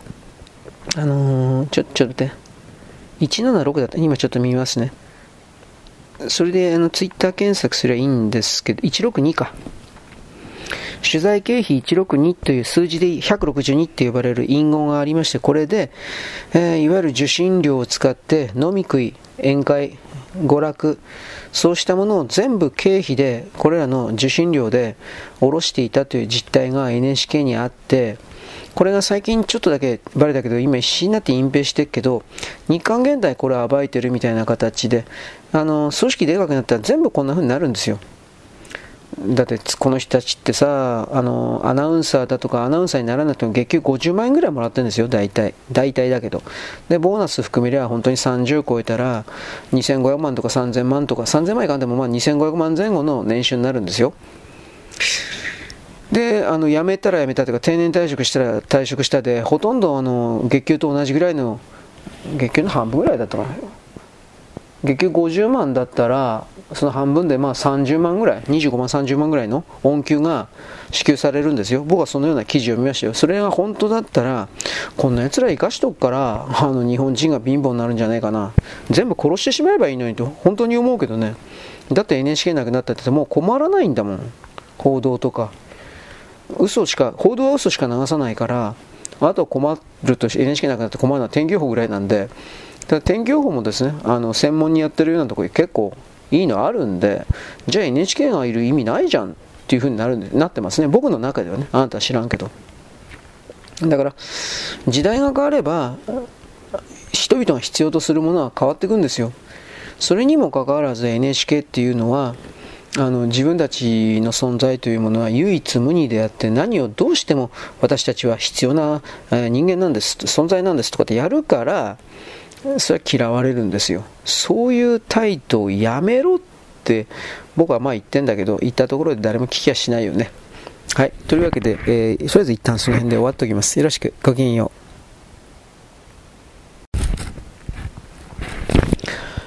現在は2023年の11月のですね、えー、なんだっけ、7日、8日のですね、えー、っとね、水曜日です。えー、っとね、4月から始まるアニメです。ちょっと待ってください。えー、っと、なんかロシア人の女の子がですね、アーニャさんというキャラクターの16、7歳の女の子が、アニメです。16、歳の女の子が、えー、っと、同じクラスメートの男の子の横でロシア語でボソボソっとロシア語でなんか喋ってるんだけど、その隣の男の子は実はおじいさんか何かロシア人というかロシアの関係者だったから、またロシア語がペラペラの人なんですけど、男の子なんですけど、知らんふりをしてですね、そのアーニャさんがですね、えー、何言ってるかということに関して全く知らないふりの、えーリアクション？リアクションを返さないというか、まあ、そういうことをやってですね、で、あの、アーニャさんが一体どこまで喋るんだろうか、みたいな形を見てニヤニヤするというか、まあ、ニヤニヤしてるかどうか知らんけど、そういう感じのアニメです。で、原作がなんかラノベかなんかで出ておりまして、えー、なんだろう、まあ、いわゆるラノベ的な形でですね、この人は一体いつになったら私のことを好きになるんだろうかみたいな、もうもういかにもありがちですね、てんてんこ盛りの、そういうふうなことが、なんか予定されてるらしいです。僕は原作読んだことないけど、その辺の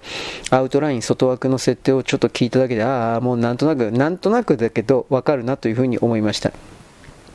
女の子が、ロシア人の女の子がですね、その日本人の男が好きで好きで好きで、ロロロロたまんないんだけど、えー、男の方がですね、自分自身に全く振り向いてくれないので、えー、なんだろう、私には魅力がないのかしら的な形で一人で悶々とですね、えー、悩むんだけれども、だけれどもそれをロシア語で喋ってるから大丈夫よ、こいつはバカだからわかんないわ、というふうに思ってたら、その男がですね、じゃあロシア語ペラペラでさ、丸聞こえなんだけど勘弁してくんねえかな、みたいな、そういう設定です。いかにもありがちですね。そんなことあるわけねえだろ、お前。世の中にどうしてそんなロシア人の女の子がいるんだよと、ここまで言うけれど、僕は個人的に思ったのはあなたも思ったでしょうけど、今のこのご時世で、えー、ロシア系のキャラクター OK かな？大丈夫かなと思ったんだけど、アニメだからいいのか、あと来年の4月予定だから、さすがに来年の4月になったら停戦がどうだとかそういう方向になってないかな。と僕は思うんだけど、これは分かりません。あと、まあ、ロシア語を喋るアーニャさんというふうに言ってるけど、一応ロシア人とは歌ってないので、まあ、無理やりにロシア語を喋るウクライナ人だとか、まあ、ちょっとそれ無理かな。ウクライナだと確かロシア語をどんどん禁止してますからね、追放してますからね、ロシア語というだけで敵国っていう風なイメージがついてるからちょっと難しいかもしれないけど、でもまあアニメは別だということでなんか押し切るのかなとは思いました。うまくいくかしらそんなに。余計なお世話ですけどね。ちょっと思いました。それを。はいちょっとお待ちくださいと。で今はですね他のアップロードしてます。まあなんか最近本当アップロードばっかしてんね。まあつまりそれだけですね。自分自身がやらなきゃいけないのは分かってるんですけど、こういうくだらないというか、まあ、くだらないですね、くだらない作業、雑事に追われて私はですね、その隙間の時間を縫いながら必死になってこういうふうに喋ったりですね、文章を書いたりしてるわけです。あだからもう、あのー、なんだろう、情報発信するというのは、えー、まあ、見てもらう努力、読んでもらう努力、いろんなことはありますけど、やっぱそれはそれで大変なんですよ。当たり前なんですけど。でそのことを踏まえて、えー、それでもそうしたハードルを乗り越えてそしてその上で何ですかねよしこれでいいね。何ですかねえー、っとあれどこ行った？もう分かんなくなっちゃった。それを続けるということです。はい。自信ねえな。はいというわけでちょっと待ってくださいね。うん、あとね、関係ないですが、えっと、これもなんかさっきアニメまとめサイトちょっと見たときなんでこんなもアニメまとめサイトやってんのかなと思ったけど、最近の寿司屋とやらにおける、うんとね、高級店と言われているものの描写が全く間違っていることを私は憂い、憂う、嘆くみたいな投稿がありまして、どういうことかといえば、あのいわゆる僕たちは寿司屋さんというとなんか座ってるテーブル席の目の前になんかガラスかプラスチックでできたようなお魚の入れ物ショーケースみたいなものがあってでそこでですね大将これとこれ握ってみたいななんかそんな感じをイメージしてるでしょう。ところがもうそれは本当のあの高級店でも何でもないんだそうです。それ今の本当の高級店はちょっと待って。完全なる100%お任せで店が持ってくるものをただ食べるだけらしいです。だからそのガラスのショーケース的なものの中に入っている、えー、ていうかな。お魚さん？お魚の切り切れ目？切り身？そういうものはないんだって。あのー、本当にただのテーブルがあるだけで、それもそれでちょっと味気ないなと思ったけど、まあ事実なんでしょうね。そればっかり僕はわからんけれど。はい、ちょっと待ってね。えーっと。はい。なんかアップロードファイル探したり本当に大変ですよ。こんなもんは大変なうちに入らんけど。あうーなんかファイルかぶってる。すいません。ちょっと、ちょっとお待ちください。こういうことあるんですよ。バックアップファイルを勝手に作んなよ。途中で分かんなくないんですよ。このバックアップファイルとかって作られると。まあ、これでいいのかな。あ、こいつですね。はい。特にこのタブレット的なやつはね、検索もまともにできないから、いや、きっとあるんだろうけど、俺やり方知らないんですよ。タブレットに行けるファイル検索の簡単なやつが。多分そういう、う、そういうアプリを使うんだろうけど、そんなものの検索のためにわざわざそんなアプリを常駐させておくって何なのっていうねそれがありましてはいちょっと待ってこれでいいかな？はい、ということでですね、まあいろいろ一時停止です。すいません。まあこのアーニャさん。なんか絵的にね、なんか見たことあるなと思ったんですけど、昔、あの、大昔、僕これ動画でしか見たことないんですけど、なんとかかんとかニャルコさんっていうのあったんですよ。なんちゅうの、なんだったかな、なまあ、なんとかニャルコさん。これも確かあの、ラノベか何かだったと思うんですけど、一応それでアニメになってます。なんとかニャルコさん。その人の絵に似てるというか、その人がキャラデザしたんかなっていう感じではあるんですが、アーニャさん。売れるかな？こんなん、まあ俺わかんないけど、本当にアニメのことにおいてですね、ちょっと待ってね。何が売れるとか売れないとかっていうことは僕本当にまあ、センスがないんですね。わかんないですよ。だから、よっぽどひどいのはね、それは、少なくともこれは売れないなっていうのはなんとなくわかるんだけど、これは売れるなっていうのに関しては正直、えー、どうなのかな、これっていうふうな、わかんないことが多いですね、僕に、僕にとっては。はい、ちょっと待ってね。えー、っと、えー、何が何だかわかんないな、これ。え？うわー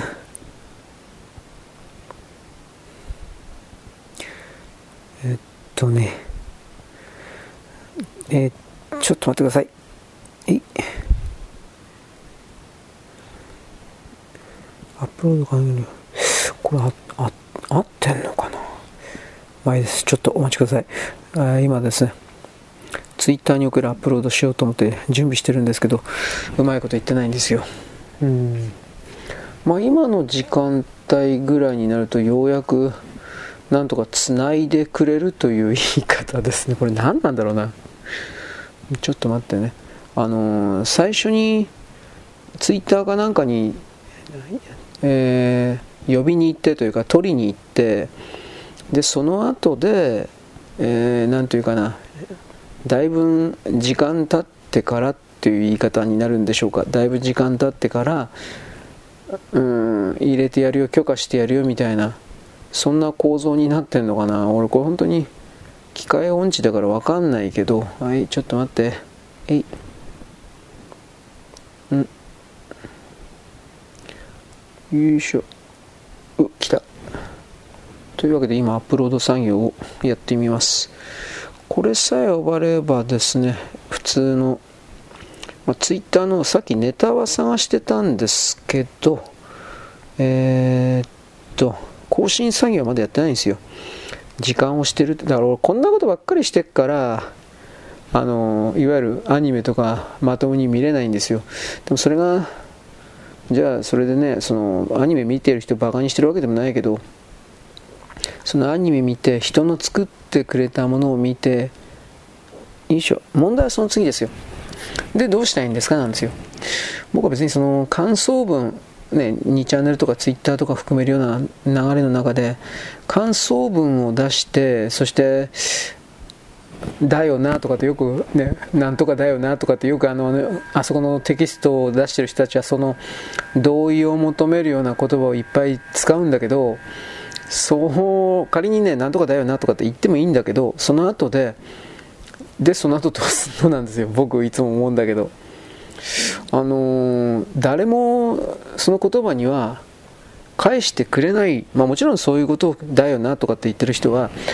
自分の言った問いかけに誰も相手にしてくれないってきっと分かってるとは思うんだけど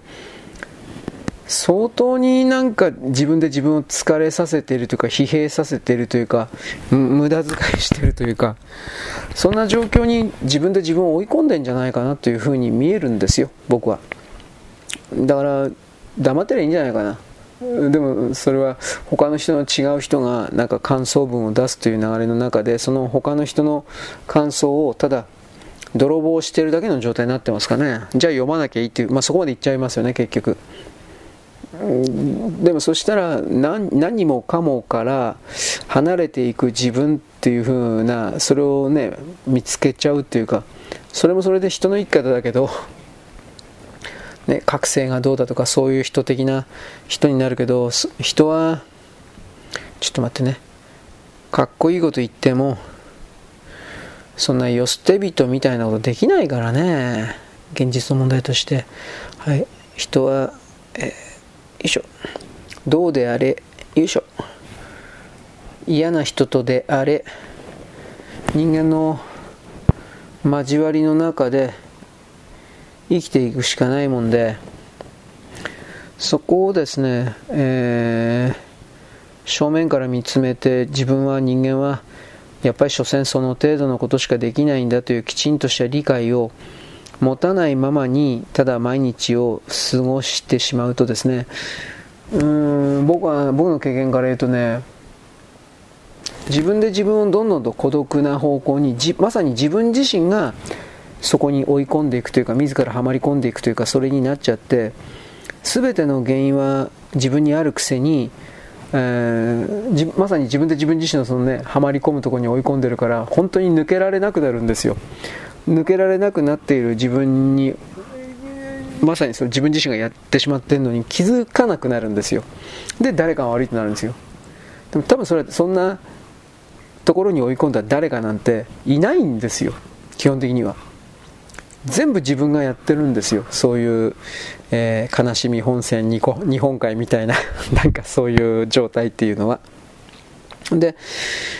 そこからできうる限りで、えー、気づいて抜けるということが本当は求められてる僕は思うけどうーん誰かのせいにしていた方が甘えられるからかな。僕はちょっとそこまで行くと正直わからんことの方が多いけど自分が世界を認識して構築しているのにもかかわらずそれをですねえー、っと勝手に操作し合いコントロールしているとでも言えるような設定がいてでそれが誰かなるもんだというふうに決めるのはいいけどその構造そのものが自分自身を徹底的に痛めつけている疲弊させている苦しめている。ということのですね、えー、なんかいろいろな気づきを得てほしいなと本当は思うんですけどね。うん。そうしなければあの本当は救いというものがあるんだけど自分で自分が快適な状態にいるということですよ。救いというのは。少なくとも自分は孤立してないだとか自分は何もできてない状態だとかそういうのではないうんまあ快適なとも言えんけど、まあ、じゃあまあ快適な状態を幸せな状態とするんだったらその快適な状態にいつでも移動できるはずなのによいしょ。まさに自分自身でそれを拒否しているということの一連の心の働きですよ。でもそういうふうに考えていくと自分、人間に本当に自由意志なんかないんじゃないかっていうふうな、ね、なっちゃうんですよね。で、そういうことを、そういうことはある意味簡単に精神世界的な、なんか、ニサルガダッタさんでしたっけ？ああいう人たちが何か言ってんのかっていう、この言い方は一応あるけど、どうでしょうね。はい、ちょっと待ってね。うまくいってんのかな？はい、い、い、い。えー、っと、よいしょ。えい。はい、というわけで、えー、っとね、ツイッターのアップロード今からやろうかなと思ったけど、つながってるですよね。今ちょっと確認してます。うんと、つながったよね、これ。あ、つながったよね。はい。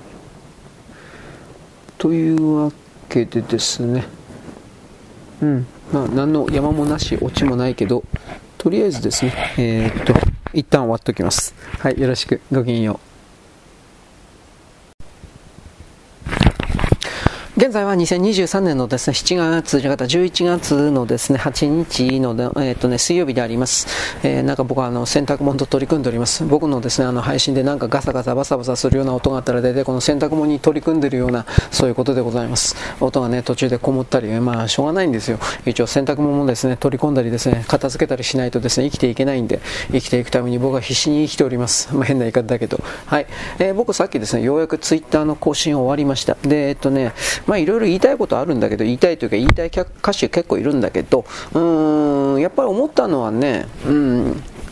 いっぱいいたけど、津村、まず津村健か、津村健、えー、バスクリーンのあれじゃないんですけど、津村健。津村健、上海帰りのリール確か歌ってたはずなんですけど、上海帰りのリールってデュエット曲のやつもあったような気するんだけど、俺の気のせいかな。俺、なんかね、ごっちゃになってます。まあで、その、そいつが売れたんで、なんかデュエットト曲をね出したとか出さなかったなんかそんなんだったと思うんだけどちょっとこれ自信ないです、まあ、僕のあの配信というかそれはですねいつもいい加減なことやってるんであんまりですね 鵜呑みにすんな。俺はどうせいつも間違ってんだよ。ということを僕はいつも言っておりますけれども。うんそれの流れね。あとね松島歌子なんですよ僕。あの今回本当は一番言いたかったのはで松島歌子の全部の曲がいいとかそこそんなことは言えないですけどほら曲っていうのは作詞作曲そして、えー、歌い手さんそうしたものがなんかタイミングがあった時にものすごいいい名曲というかそんなものが生まれるんだよみたいなのを僕言うでしょう。そういうことにおいて僕はまあ松島いっぱいいい曲出してるけど多分という言い方だけど多分あのースペインの恋だったかな。僕は昭和28年20 27年だったかな。結構古いんですよ。25年。まあ、25年から28年の間ぐらい。28年だったかもしれないけどこの「スペインの恋」という曲がねすごい気になっててねなんでかって言ったら戦後焼け野原焼け野原になってですねすぐという言い方をせざるを得ないけどその後で出てきた曲。でこれだけそのどう言いますかね。ヨーロッパの風情、うん、これかな？ヨーロッパの風情のようなものをきちんと、うん、日本の楽曲提供者がかな、あのー、演奏して。でそれでですね異国情緒的なものも含めてよいしょよいしょ。表現してる曲は28年の時点でなかなかないだろうなと思ったんです。それだったら後年30年とか40年いけばそんな曲いっぱいありますよ。はっきり言って。あの海外のカバー曲をね日本語翻訳だけつけたような曲でそんなん本当に山ほどあるけど僕の言ってるのはそういうことじゃなくてはいちょっと待ってね。当時のあれは作詞も作曲も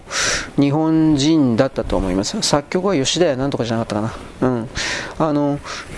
当時の日本人が作っていて戦前から実は日本人はそういう海外の曲の輸入というかそんなものに実は熱心であり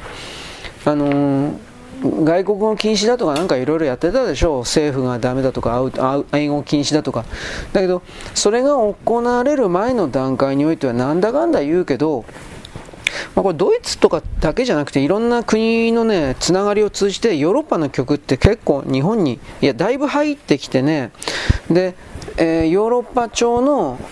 あどういう言い方歌謡曲っていう言葉使っていいのかな、まあ、ヨーロッパ調の流行歌か、うん、流流行歌って結構あったんですよ。でそういうものの歴史もねあの日本の歌謡曲と言われているものの中に脈々とこのなんだろう影響遺伝子という言い方になりますかね。それを残していてそしてそれがですね現在のいろんな歌謡あ現在は残ってないかな。まあでも現在の歌謡曲的なところにですね影響を残してるというかそれは言い過ぎじゃないんですよ。はいちょっと待ってね。すいません洋服畳んでるんですいません。はいはいちょっと待ってね。ああ何が何だか分かんない。あこれこれでいいのか。うん。でその松島歌子のねあのスペインの声はできたら聞いてみてくださいという言い方をします。私のツイッターに。あまあ一応ねあ置いといたんだけど松島さんっていう人は小学校の先生だったんですよ。音楽の。で7年間か8年間ぐらいそこで仕事してたんだけどスカウトされたというんじゃなかったと思うんだけどまあなんでか知らないけど、とにかく歌手になったんですよ。まず、なんでなったんだったかな、歌子さんは。で、やっぱね、聞きゃわかるんですが、ああ、この人が歌手になったのは正解だなっていうふうにうまいんですよ、やっぱり。まあ、当たり前だけど当時の日本の歌手なんていうのはビジュアルでビジュアルで売ってたわけじゃないですからね今みたいに踊りとかビジュアルで売ってたわけじゃなくて本当に歌表現力と伝達力があるかないかが全てだったからいわゆるこれを花があるだとかスターという言葉で、まあ、言いますけどそれが全てだったから下手くそなやつなんてそもそも最初から話にならんというか 相手にもされないというかそんな世界だったんでね、うん、ちょっと待ってね。これとこれかな。はい。ということなんでこれとこれでいいのかしら。ちょちょっと待ってね。あれ？あれ？あ4つと持ってってみよう。うんだからその観点で僕はあの昔の曲とかそれはどうなんっていうふうなことを僕にあなたにですね言ってみるわけです。でちょっと待ってね洗濯また取りに行かなきゃいけないんで。はいというわけで洗濯物をですね畳んできました。えー、場所変わってるけどね。現世的なこと、中国のね、経済がどんどんとバレてるというか悪いという報告が、打ち方始めというか、もう本当のこと言っていいという形でいろいろ進んでいます。特に米国が日本に対して命令してるんだろうなということが、NHK やね、あの NHK が中国のえー、っとね、経済成長嘘であったみたいなことを10月の24日 NHK 特集的な何かでね、ばらしてるんですね。それは、えー、っと、アメリカの資料をまた、えー、紹介するという形だったと思うけど、アメリカが人工衛星で、軍事衛星で、中国の街の夜の街の光、電気の使われ方、伝統ですね。これを全部あの、ずっと何十年にもわたってあの、計測しておりまして、もし経済発展しておれば、人がたくさん住んでおり、電気が、夜の街に電気がついており、活動がしているわけです。そ電気ついてるついていないかだけでもすぐわかるわけですが、それがですね、中国の発表の数字の通りだったら、もっともっと電気がついていなくちゃいけないのに、全然電気がついてない。それは発電所の電気が足りないだとかそういうのもあるかもしれないけど、まず人が死んでる。武漢肺炎で。街に人がいない。そういうこともついでにバレてるという言い方になりますけど、まあ、その、夜中ね、工場とか24時間で本来ならば回っていなくちゃいけないものが工場全然動いてない。だからその電気の使用量というものは隠すことはできても、電気つけてるつけてないは隠せないんで、10日間制とかしてるわけじゃないですからね、中国は。で、それを中、米国は人工衛星でずっとカバ、あのー、観測していて、えー、中国発表のいいとこ6割、本当のうん GDP というのは、中国が100と言ったら、どんなにひいき目に言っても60%、実態は半分もない。で、まあ、いい方に考えて60%。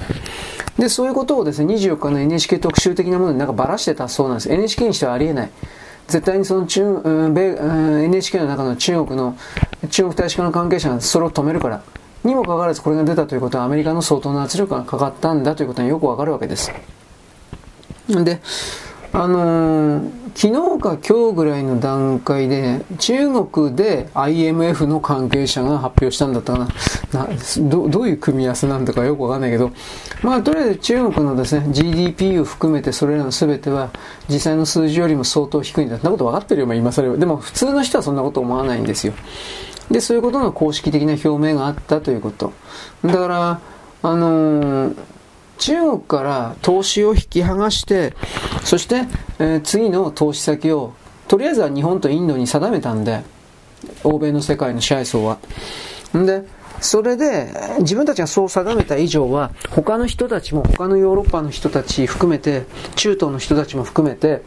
同じように、インド、ヨーロッパに、あ、インド、日本に投資してもらわなければ困るんですよ。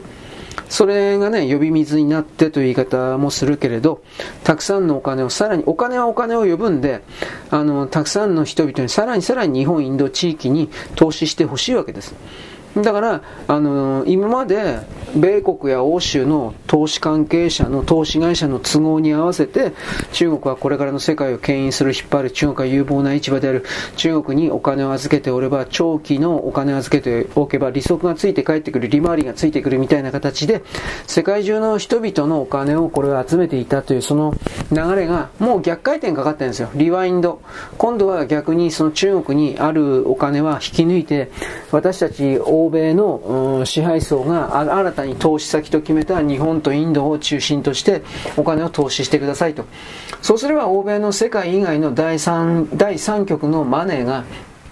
中国からどんどん引き剥がされて、あと中国に関係の親しい国、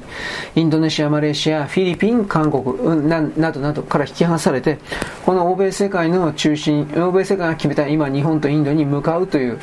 まだ完全にそうなってると決めつけないけど、でもだんだんとそれが起きている。米国における巨大な投資会社が中国から実際にお金を引き上げて、日本に再投資するというふうなことの発表、昨日、おとといあったけど、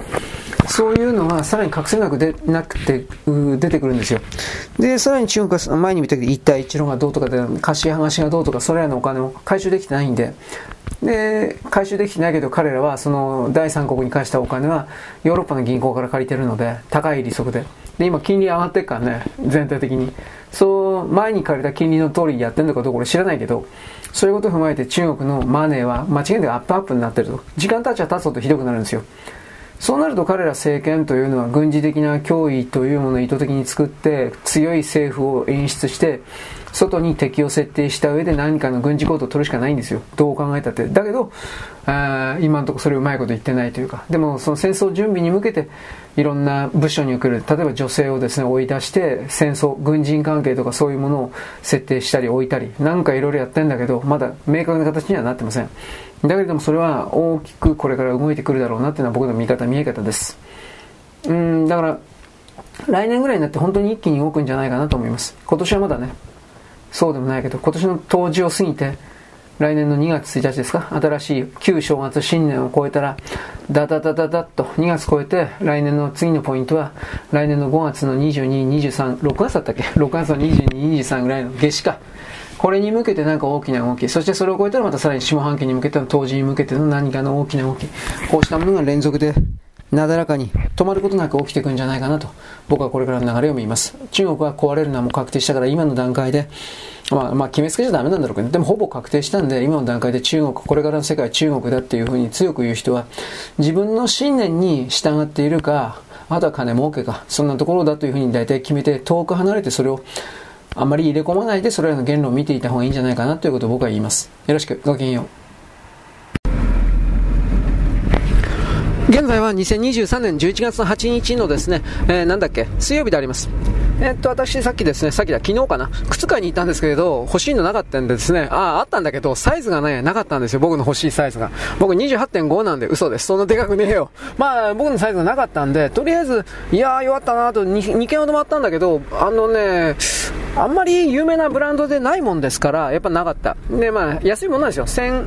1200円ぐらいかな。どっかそんなもんです。1200円前後です。1000円でも、まあ、特売見つければ1000円ぐらいで買えるんだけど、あまあ中国製の靴ですね。あでも、はっきり言うけれども、いや、中国製の靴というよりも、この土方関係の靴にね、ほとんど今中国とかベトナムで作ってるんだよ。どうにもならん。あでも、えー、っとね、長靴に関しては、どうだったかな。ゴム、ゴムの、合成ゴムのでかいとこ作ってるんだけど、名前忘れちゃったよ。岡本利権、あ、それコンドーム。岡本利権じゃなくて、なんかあるんですよ。その、えー、っとね、更新違うな。まあまあいいや。土方関係のね、長靴で有名ブランドあるんですよ。それはですね、そこで買ってるんですけど、僕の買ってるね、履き潰しのやつはね、まあ本当に、本当に使い捨てなんですけど、1週間は、あ、違う違う、1月、2月ぐらいでダメになるんで、正確にはダメにはならないんだけど、あのー、靴底の、靴べらがね、裏側がね、ゴムでできてんだけど、ゴムね、当たり前だけど、ゴム底か。これがね、すり減ってね、で、晴れてる日は大丈夫なんだけど、穴開いちゃって、で、すり減ってね、そこから水が染み込んでね、冷たくてやってられないんですよ。で、僕はまだそれ捨ててないんだけど、これ、なんとか修理できないかなと思って、あのー、パンク修理の、ほら、貼り付けるのあるでしょあれでなんとかなんねえかなと本当に思ってんだけど、今日、とね、強力なゴム、えー、っとね、それはね、天然ゴムなんですよ。あ、でも合成かな。合成ゴムの比率が多い、まあ、じゃあ合成ゴムしようか。合成ゴムの靴裏にぺったんとこう接着でペンぬりぬりとやってですね、で、まあ、ゴム、ゴム板、あ強化ゴム板か、この場合は。こいつをぺったんと貼り付けるような、これまだ真剣に探してないんで、あったらそれ貼ろうかなと思う、あの、貼ろうかなって、やってみようかなと思ってるんですけど、そしたら、こんなに頻繁に買わなくていいんで、いくらね、1200円前後だっつったっても、これだけ頻繁に買ってったらやっぱお金もったいないんで、で、その修修理キットとか、うん、ゴムのね、まあ、自転車チューブ修理キットみたいなもんなんだけど、それが役に立たないかなと。で、探したんだけど、ゴム長の、ゴム長の修理キットあったんですよ。長靴の。で、それは買っとこうかなと思ったんだけど、それでもかかとの底の地面に接するところがすり減って穴開いちゃうと、いやその、その辺の修理はね、一応ね、人に聞いたんだけど、充填剤使えばどうだゴム、えー、ゴムシリコンのね、ゴムシリコン系の充填剤あって、穴開いたところにチューとかって埋めて、まず埋めるのね。埋めて、埋めた、埋めた外側に、今度はゴムみたいなペタンと貼るんだけど、おそらくね、貼ったゴムがすぐ取れるんじゃないかなと思うんですよ。これやってみないとわかんないけど、まあ、時間ないからまだやってないんだけど、それがあるんで、膨大、膨大でもないけどね、あの修、理する予定の靴がね、4つ、4つぐらいあるかな。4つ5つあるんですよ。全部が修理はできないと思います。あの、穴がね、かかとの方に開くんですけど、走ってるから、走ったりするからか。走ったりするから、すぐ穴開くんですけど、すり減って。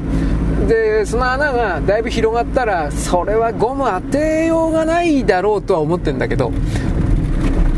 簡単な作りなんですよ。あのゴム正確には布でミシンで靴を縫って布なんですよこれ全部が。はっきり言えば。ミシンで靴を縫ってで靴裏のところに接着剤つけてでゴムの靴底の靴裏みたいなべったんと貼り付けてあるというかそんな構造なんですよ。正確にあれ靴の裏側を貼り付けてあるんじゃなくて多分あのー、合成ゴムの柔らかい状態のやつをペンキで塗り塗りみたいな感じで塗ってほんである程度来たら固まるから半分半乾き半乾きの時にあのー、靴底の裏のほらギザギザあるでしょ凸凹というか。そういうところにプレスするんですよおそらく。バッチャンとかって。そしたら、あの、なみなみのギザギザがつくというか、そういう形で大量生産してるやつなんですが、これがね、あのー土型建設業者、トラックのうんちゃん、運送業、まあ、いわゆるそういう人たちに大人気、まあ、大人気なんですよ、はっきり言うけど、他にもそういう系統のいろんなメーカーあるから、なんとも言えないんだけど、僕の履いてるメーカーのやつは、うん、あんまり人気ないんだろうね、きっとね。そんなに、マーケットシェア良くないんで、探さないとダメなんですよ。こればっかりはね、あのー、足にフィットする、足の形とかにも関係してっから、で、もうちょっと値段高いやつもあるんですけど、材質が柔らかかったりね、あるんですけど、なんだろうね、重たいんですよ。わかります？靴が。あの、ゴムの比率がおそらく多いんだと思いますが、で、僕の履いてるのはほとんど布なんで、ほぼ、ほぼ布なんで、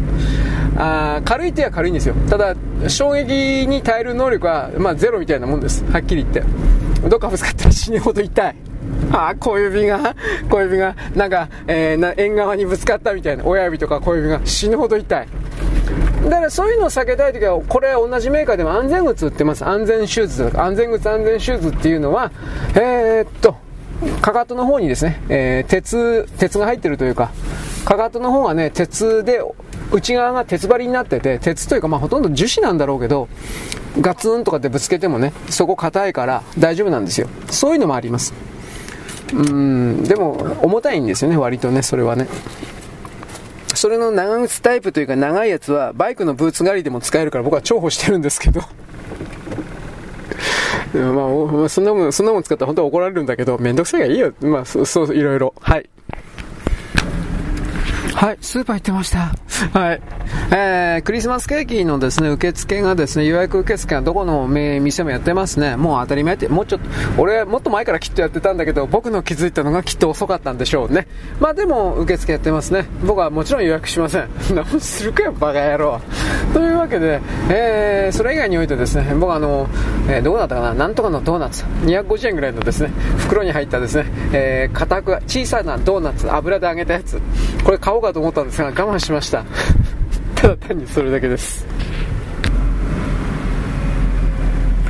はい。でね、えー、っと、私さっきちらりと中国のこと言いました。中国の空境であるとか、うんぬんかんぬん。これに関してはですね、あのー、本当にどんどんと暴かれていくと思います。なぜならば西側世界の金融関係が中国から資金を引き抜いて違うところ、この場合はインドなんですけれども、インドの工業団地の建設であるとか、いろいろ含めて計画はしています。しかし僕はこれインドですらですね、少なくとも5年、10年のレベルにおいては、そんなに言うほど発展しないと思います。これは私、あのー米国と日本にまたがるような IT 関係の人のブログというかそういう形をいくつか読んだんですが、この人の言葉が本当かどうかは何とも言えないけれども、一般にインドの IT 技術者というのは、あのー、優秀な人は特に優秀なんですが、その優秀な人がおそらくこれなんです。一族、部族を引き連れるという傾向がある。つまり、A という人物、インド人が、えー、優秀なね、会社に入る。どっかのね、IT 関係。そうするとチームを大体任されたりするケースがあります。常にそうではありませんが、で、そのチームを任されたりするケースの中で、同族の、同地域の、同じ地域の、同じ州というか、あまあ、インドはですね、あの、どういうんででしょうか、戦国大名みたいなね、藩王っていうのがいるんですよ。あの、佐賀藩だとか、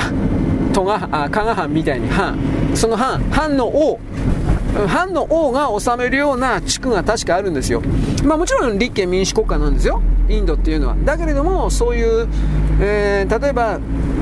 日本という国家体制があって、栃木県は、例えば栃木県は、栃木王というふうな王様が治めてる。しかしその王様が完全に100%全ての、あのー、権利を有しているのではなく、栃木県の栃木王というものを、今まで日本の天皇陛下みたいに表彰アイコン、一番頂点に持ってきているけれども、えー、栃木県の中は議会があり、議会が全部を決めると。で、王は基本的にはその議会の決めたことには従うけれども、拒否権も持ってるみたいな。なんか確かそういう構造だったと思うんですけど、そういう地域がいくつかあるんですよ。お、あの、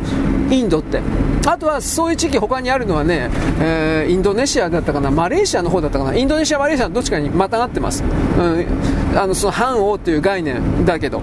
一応建前上は全部議会制民主主義地域になってるけど、まあ僕の目からすれば中世の土人国家地域ですよね。で、そういうところはやはり一族の、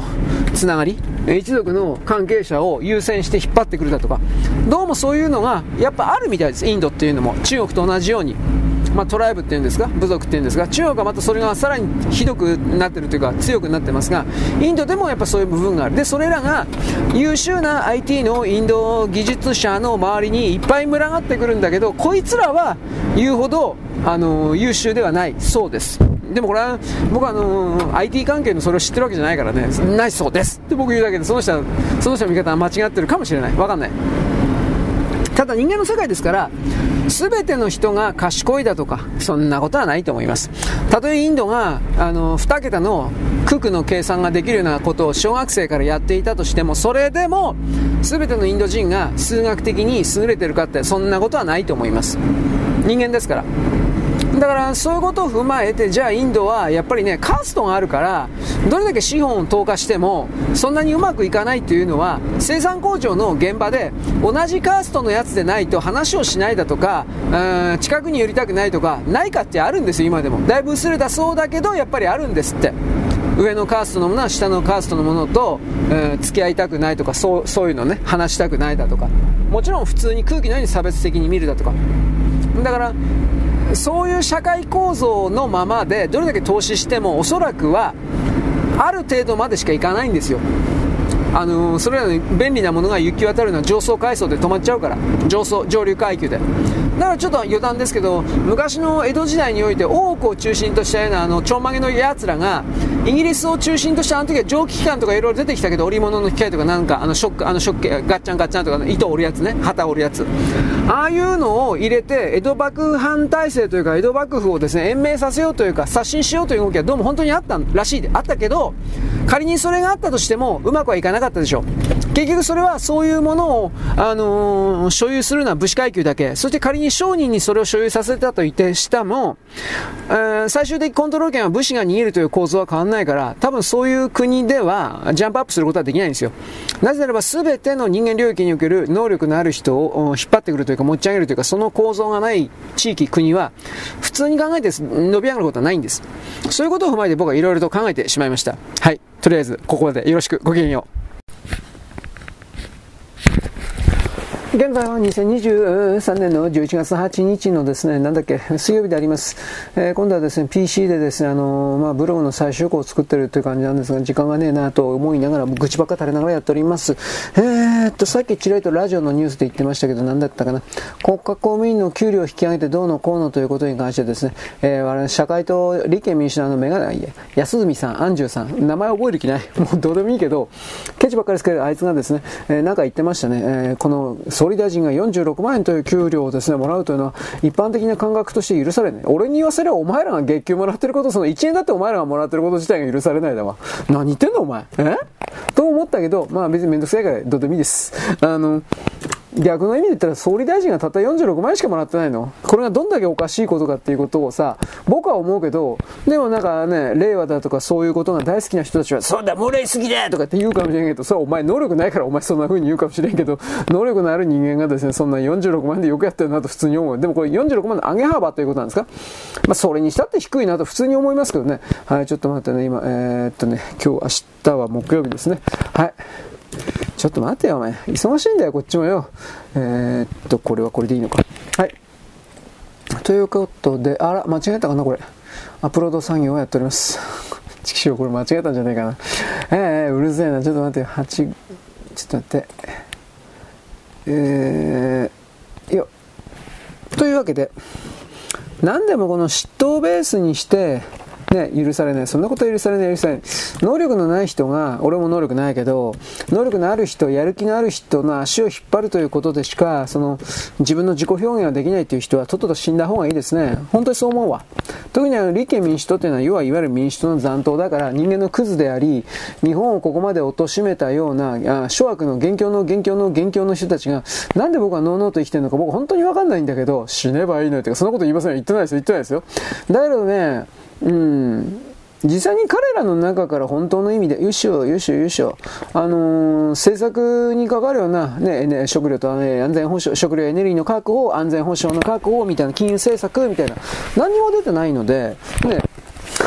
たまに出るけど、何言ってんだこれゴミかみたいな、それしか出さないんで、能力ないのは分かってるから、能力ないんだったらあるふりをするんじゃなくて誰かに教えおこうとかなんかあるんじゃないの？だからその経済政策的なもんで維新の会のその、公務員の身の切る改革、なんかそんなこと言ったけど、お前ら身の切る改革とか言いながら大阪万博もやりたい方でやってんじゃん。で、お前らに任せたからめっちゃ一緒になってるだろ？金のね、金足んなくてしょうがない。どうすんだよあれ。というふうに僕は思うけれども、そんなことは関係ないんでしょうね、彼らにね。自分たちは特別だから、この自分たちが選ばれた特別な人間、えー、なんか特権階級意識的なものをずっと持ってるような人ってね、本当にね、魚しがたい。本気で。僕は本当に鉄仮面になってですね、魚しがたいものだ、女というもの。だからぶっ殺してることそんなことできもしないのに。まあそのぶっ殺したとかそういうことでさ、あ、ここまでさ、こういう殺人犯がみたいな形になってしまうんで、まああんまりね、あなただけさ、あなたの配信のあなただけ甘く支えてるつもり、ジュリーみたい。な、キャージュリーとかって昔のババアでもなかった、ボールバタバタ倒れたそうですが、本当か知らないでしょ？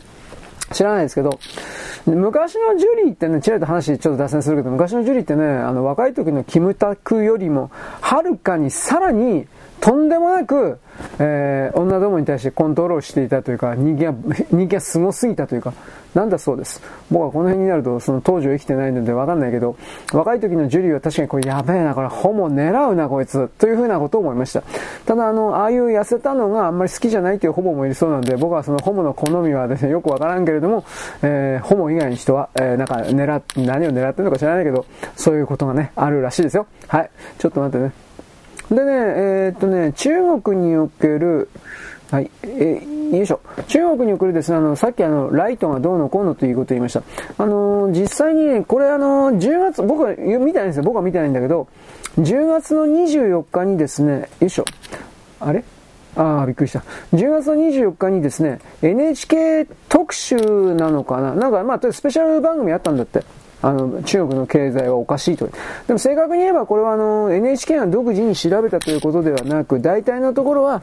アメリカで作ったような番組なのかなと思うんだけど、そのアメリカにおける経済学者みたいな人が、とりあえずあの、我々の解析によれば、人工衛星ね、解析によれば、あの、街中には全然ついてないと。もしあの、中国のですね、あの発表通りのものすごい経済成長であるというのであれば、もうそれはもう街に高校たる明かりがついていなくてはいけないのに、本当に全然ないと。で、その明かりから逆算して考えた場合においては、どう考えたって中国に発表している GDP の数字のですね、いいとこ6割、いいとこ60%。別にこれ僕たちが言ってるんじゃなくて、そのアメリカの学者が言ってるわけだから、なんかツイッターとかに似たように、ネトウヨガーとか、ルレレーとか言ってやってるけど、ねそう、アメリカの学者に行ってこいよ。俺たちには何でも言えるくせに。ね、日本人には何でも言えるくせに、アメリカの人たちには何も言えないんですね。英語わかんないからです。俺も人のこと言えないけど。だからね、あのー、あれなんですよ。か、あの、歯向かってくるやつが絶対にいないと分かってる時に書いていら、えー、ね、でかい面をする。もう、クズ中のクズで、チンピラもいいとこ、チンピラだけど。本当にチンピラ。どなんであんなチンピラの連中が共産党ね、なんかああいうところに生きてんのかな。ね呼吸するのやめたらどうですか真面目に言うけどね、心臓止めれば、スタンド能力で心臓を握り、握りつぶしてやろうかと。ね、あの、丈太郎がね、あの、なんだっけ、死んだふりをするときみたいに。ということで僕は思いましたが、え、ちょっと待ってね。この世界における非合理的な領域というものは、やっぱりあまりにも多いですねという、まあ、とりあえずそういう、ちょっと待って、そういうオチをですね、とりあえずは今しておきます。えー、っと、で、今、ちょっと急いでるんで、頑張りながらやってるんですが、なんだっけ、えー、っと、なんだっけ、大阪万博にこれリング、リングってだからなんか、なんか恐怖漫画？かなと俺思ったけど知らないんだけど、木でできた、木でできたなんか木造的な建物になっちゃうんでしょ？象徴的な。経団連の戸倉？俺戸倉っつったから、あの、作曲家の戸倉俊一だったっけ？あいつかと思ったんだけど、多分違うんだよね、これ。字が違ったから、戸倉の、作曲家の方は、戸締まりの戸に、蔵、えー、倉敷の蔵、戸倉。えー、で、これ経団連のやつは、十倉 ななんかわかんないけど、なんかそういう違う字だったから、ね、あの戸倉は確か違うんだろう。文化庁か中にいいんじゃなかったっけ？って思ったけど、まあいいです。まあ今、まあ、日本の歌謡曲的なことをやってるつもりっていうか、それをやってるのでね、えー、その作詞作曲的な人たちのですね、行く末というか、そんなのどうなってんだろうと。たまに気になる、たまにですよ。たまに気になります。まあ本当のことは、まあその一時代を築いたのはね、あの僕は認めるけれども、そのずっとの時代において、えー、その作曲、作詞作曲家たちが永遠に日本人に対してですね、えー、っとね、影響力を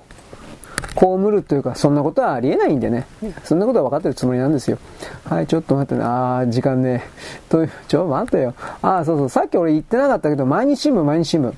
毎日新聞がね、あのー、資本金、今まで建前上40億あったんだったかな建前上だけど。資本金40億を今もう全然し売れてないからでしょ新聞とかいろいろ含めて。金回りが悪くなったからという言い方をするけれども、資本金を40億からいきなり1億円にするんだって。いや、まあいいけど。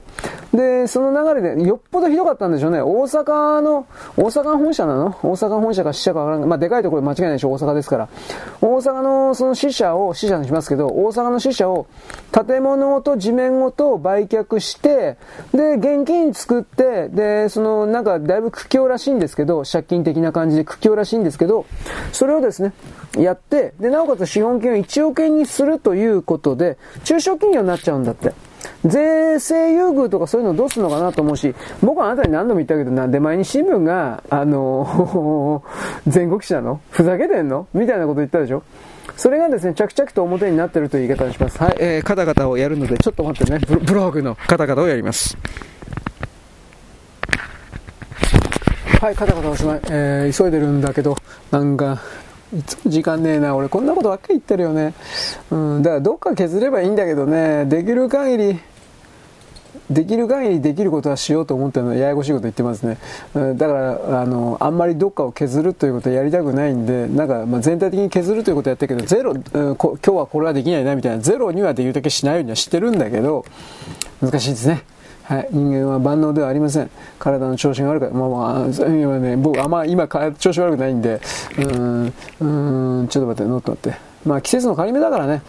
ただ喉だけはこんな風に喋れることができなくなるんで、下手をすれば。それはないように努力してるんですが、うーん、まあ僕3年前だから4年前だったから全然喋れ、え、喋ることができなくなった的なこと言ったでしょ。あれ本当に恐れていてね、本当に喋ることできないんですよ。あの、声が出ないの、声が。本当全く出ないの。あれは本当に自分の人生でもね、こんなことがあるのかと思ったけど、2週間ぐらいかかったかな。もうちょっとだったかな。全く声出ないの。うん、なんか生態的な何かですか？それが、あなんか詰まっちゃってという言い方、つまなんか腫れた、腫れてたんだろうね、生体のどっかが。本当に声でなくてね。で、二度とそういう思いはしたくないということ、あ、これか。ということで、えー、っとね、まあ、厳重にね、もう、うん、ちょっと待って。厳重にね、え、え、え、え、いつも、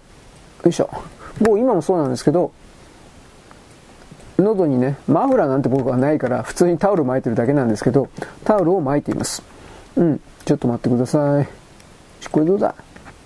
行ったかな？あ、行くみたい。ラッキー。えー、よいしょ。あ、行ったわ。はい。というわけで、これは行ったと。でね、まあ、あこれあなたに本当に何でも言うけど、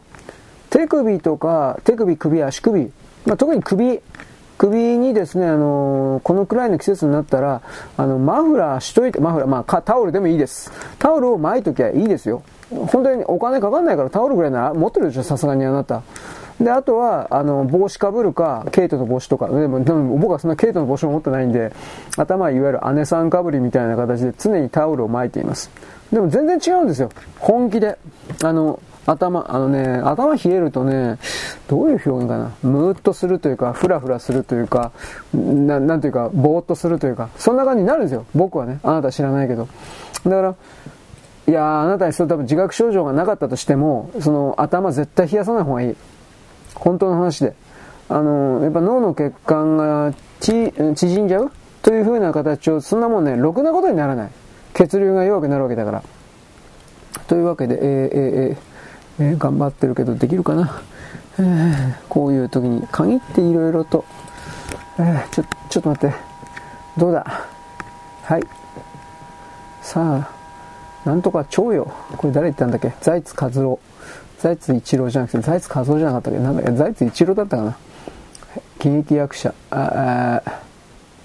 あ、まあいいや。ちょっと待って、これ言ってるんだ。あ、言ってた。言って、ラッキー。よし。な、これで言ってるんだったらこれでいいや。というわけで、えっ、ー、とね、財津、財津和夫チューリップだよね。確か。財津一郎。だから財津一郎じゃなかったかな。まあね、昔の CM の動画、昭和の CM の動画とかそれも結構あの僕は見たんですけど、そんなには見てないんだけど、まあまあ見たんですけど、そこでね、えー、財津一郎でよかった。喜劇役者でいいと思います。えー、役者かな？まあまあコメディアンで、ピンで一人やってるような人で、ちょっと待ってね。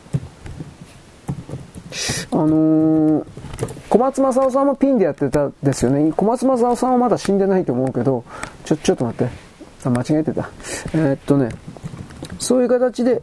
うんうんうん、昭和の時代のテレビ CM とか、テレビドラマにも出てたのかななんかそういう風に活躍なさってた人なんですが、が、えー、っとね、とりあえずね、バザールでござるという CM があって、あのーあれ、なん、何の CM なのかな？バ、バザールだからね、なんかのね、百貨店かどっかが、えー、っとね、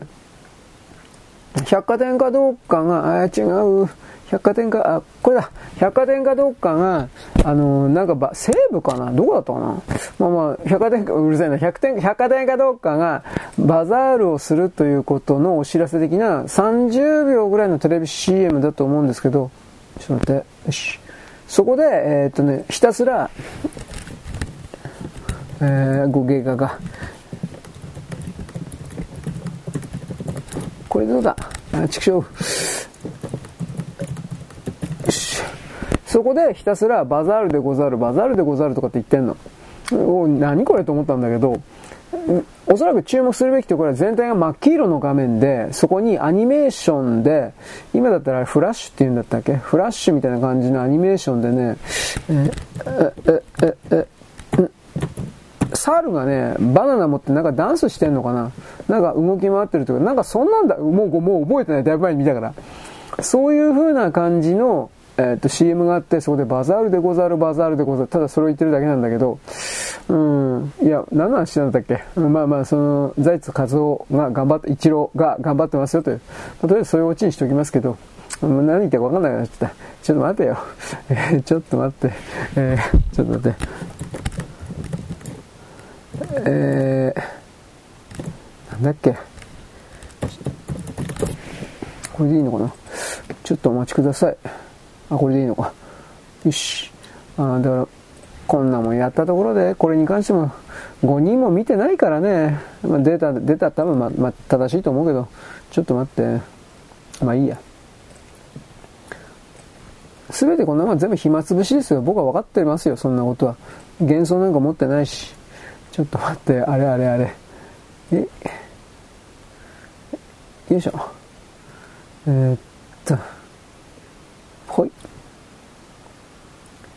よえー、っと。よいしょ。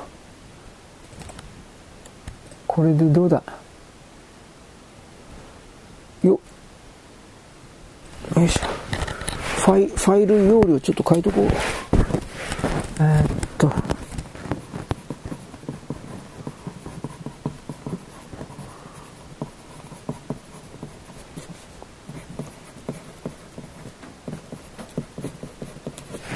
はい、えー、えー、とね、ファイル容量とね、音声読み込みのデータの相関関係、ちょっとデータ取っといた方がいいかなと思って、えー、まあいいです。そんなことはいちいち説明しなくてもいいんで、どうせ誰も分かって、分かってないから、大人は分かってくれない。まあまあいいですけど、えー、っと、何言えばいいかな。えー、っとね、まあ、李克強さんとかの辺、中国の話だけど、李克強さんとかの辺の強制団殺しちゃって、まあ僕は殺してると普通に思います。殺しちゃってるので、それはまあ、そのね、優秀な事務官僚である、よいしょ。えー、強制団たちがまともに、そ、ね、手伝わない、そっぽ向く。こんな当たり前ですよ、はっきり言って。えー、っとね。えー、だから、よいしょ。これでどうだ？いった。だからね、中国人はやっぱその、中華人民共和国すべ含めてすべて、なんかもう勘違いしてるのは全部自分の力で成し遂げたんだっていうふうに、もうそんな風に思ってる人はほぼ全てなんだろうな、共産党党員にしたって。でも結局自分たちというものの全てというものは欧米世界によって、アメリカによってひな形というか全部用意してもらって、で、それをただ単に受け取っただけに過ぎないということの、この理解を持っている古い人たちがもう中国共産党に残ってないという言い方するけど残ってないんで、で、結局それに準じてですね、よいしょ。あのー、まあ、調子に乗ってる人というか、まあ、中国人だから特別だから何でもできるというか、まあ、中国人自身があの自分で自分自身を暗示かけてる小児書だったわけ。小児童書。小さいの小さいに児童の字と書いて子供という意味ですね。小児書と絵本の話を僕昔したと思うけどああいうものを昔から洗脳自分で自分自身を洗脳して持ってたらそれどうにもなんないんじゃないかなと。これ何度も言いました。うん。バカ、バカ8世紀、バカ、バカレオ3期、そそういう言い方ですけど、ちょっと待って、よし、これどうだ？はい、えー、っと、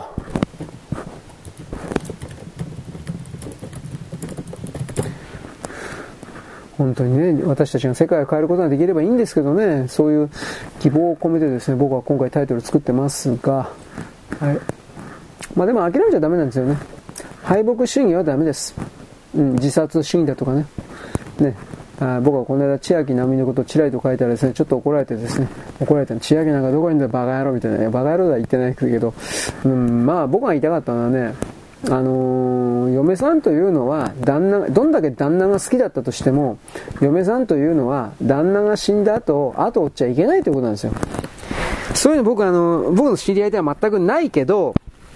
聞いたことあるんですよ、一、一組、そういう事例を。旦那が、多分あれ癌だったと思うんだけど、あの、嫁がもうなかったんですよ。で、嫁さんと一緒に、あの、自殺したんですよ。あの、おそらくそうだ、あの、また聞きで聞いてる話だからあれだけど、あのー、なんだったかな。車内に排気ガスほら、引き込んで死ぬやつあるでしょ。多分あれで死んでるんですよ。やめろと僕思った。だけど、まあ、言うこと聞かないからね、愛して、旦那愛してたらそれはわかるけど、いつもそんなことしちゃいけないよ。絶対そんなことしちゃいけないんだ。僕はね、人の夫婦のことだから知らんけど、逆に嫁さん死んで旦那が後、これもダメなんだ。そんなことしちゃダメなんだ。難しいことバカだからわかんないけど。という意味で、えー、千秋奈美のあ言いたかったのはね、旦那死んだからと言ってね、私死にますなんて言っちゃダメなんですよ。うん、まあ、ぶっちゃけそういうことです。まあいいや、もう時間ねえから。はい、そんなわけです。よろしく、ごきげんよう。在在は2023年の11月のですね、えっ、ー、と、えっ、とね、8日の水曜日です。えっとね、アンジェリーナ・ジョリー、こいつまだいたんかと思ったけど、この人はですね、ガザ地区というのは墓場よ、みたいな、そういうことをなんかまあ、いっぱい侮辱するようなことを言ったわけです。で、そのことでネタニヤフがですね、ドスキーだこと、おい、見てきたんかよ、おい、というふうな形で非常に怒っておりました。で、実際にですね、ネタニヤフさんが言ったような、どうなのかね、いろんなとこから動画出てるんだけど、これが、なんだろう、本当にガザ地区での映像かどうかということに関して私は、えー、確証を持ってですね、こうだとは言えないんですよ。なぜならば今本当にフェイク画像、CG を含めたフェイク画像が多すぎるので、うん、多分そうじゃないかなというぼんやりした言い方しかできません。ただ破壊はあったと、爆弾が落ちていっぱい死んだ破壊はあった。これは言えると思いますが、その具体的な数については言えないという言い方になります。で、米国においてですね、えっ、ー、とね、えっ、ー、とね、下院だったかな？下院でですね、実は初のパレスチナ系の議員が1人なんかいるそうです。つまりガザ地区のガザ地区の関係者同胞みたいなアメリカ国籍を持った議員ですが、1人いるそうです。で、そのことで、その人が、えー、っと、イスラエル国家に対する問責決議案、つまりアメリカ議会としてイスラエルは悪い国だみたいなことをですね、宣言を出させようとして、えー、議員としての提出をしたらしいです。その法律というか、議議題か、議題の。で、採決かけられたんだけど、何だったかな、僕の間違えてなかったら圧倒的優位でイスラエル批判はしないということで否決された。具体的な票数忘れたけど否決した、されたみたいなことは、なんかみたいな気がします。あのアメリカ国家であのユダヤ人をバカにしたようなというかユダヤ人の敵対するようなことっていうのは僕は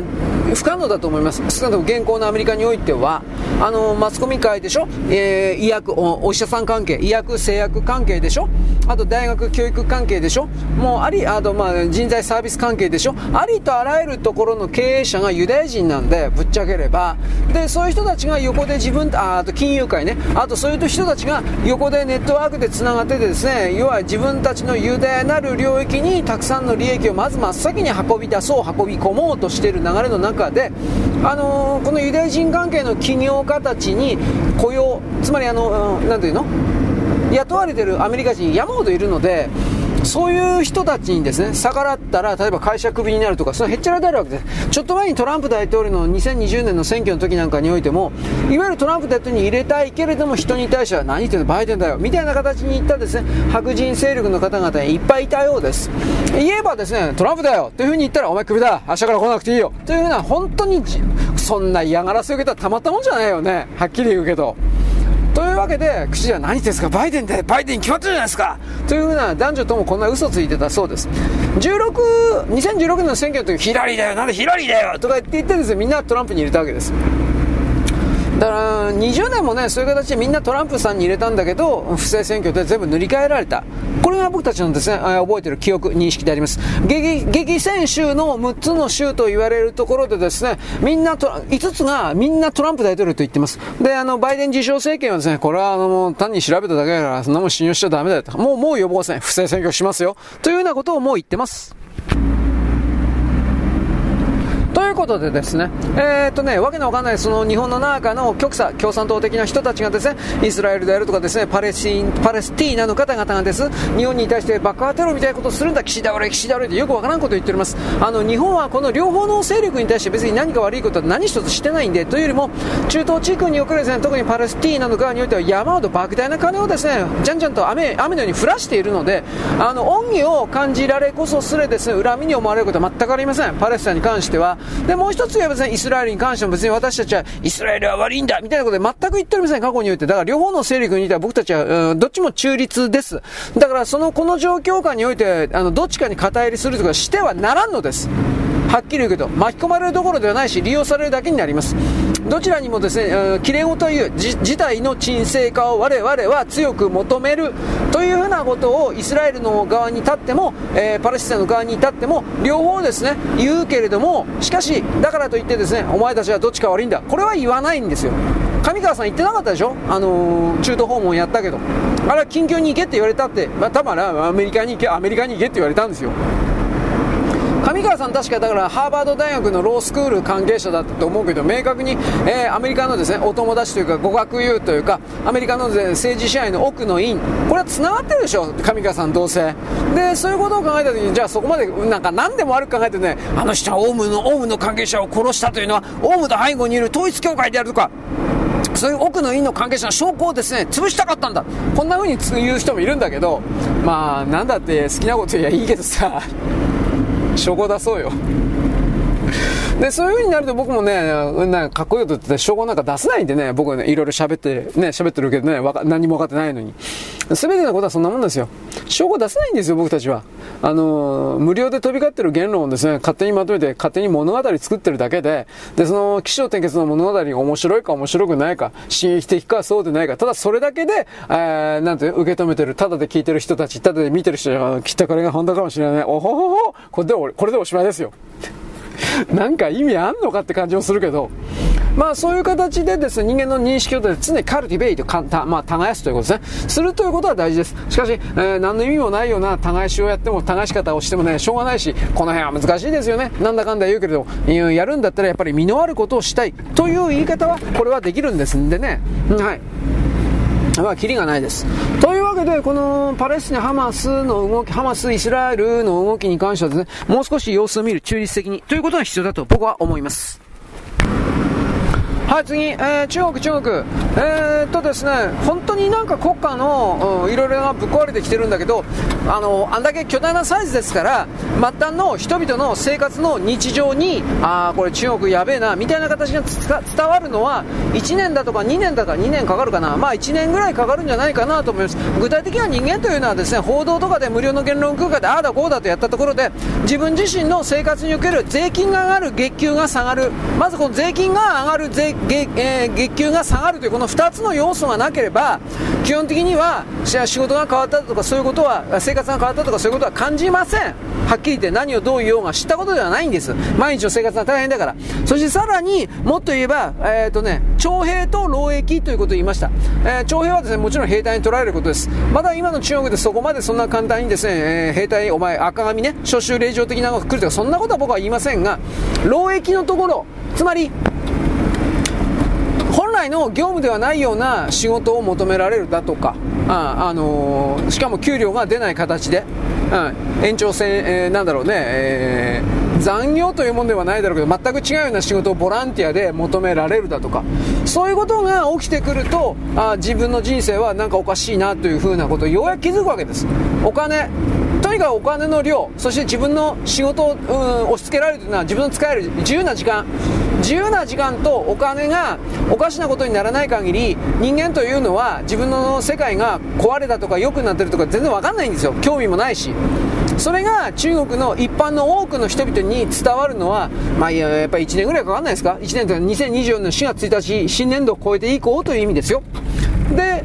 まず真っ先にそれを感じるのは、どうかな、農村戸籍で、あの、えー、フォックスコーンみたいなところで iPhone 工場に行ってるような人たちかなとは思うんだけど、彼らはやっぱ地元に帰るからね、この辺わからんけど、あとは都市生活者がですね、本当に自分の勤めてる会社が次から次からですね、えー、潰れていくというか、そういうことが起きた時に、あとは給料が出なくなるとか、そういうことが起きた時にいろいろ変わるんじゃないですかね。今、都市部の共産党のですね、いわゆるあの、市役所、まあ市役所と言いますけど、共産党なんだけど、それらの関係者の月給が出ないだとか、ものすごく月給が下がってるだとか、そういう問題が現実化していてですね、で、それでようやく中国がおかしなことに、自分の国がおかしなことになってるとようやく気づき出してる中国人がいるということですが、この数がこれから増えるけれども、まだ、まだ始まったばっかりなんで、そういう意味においては。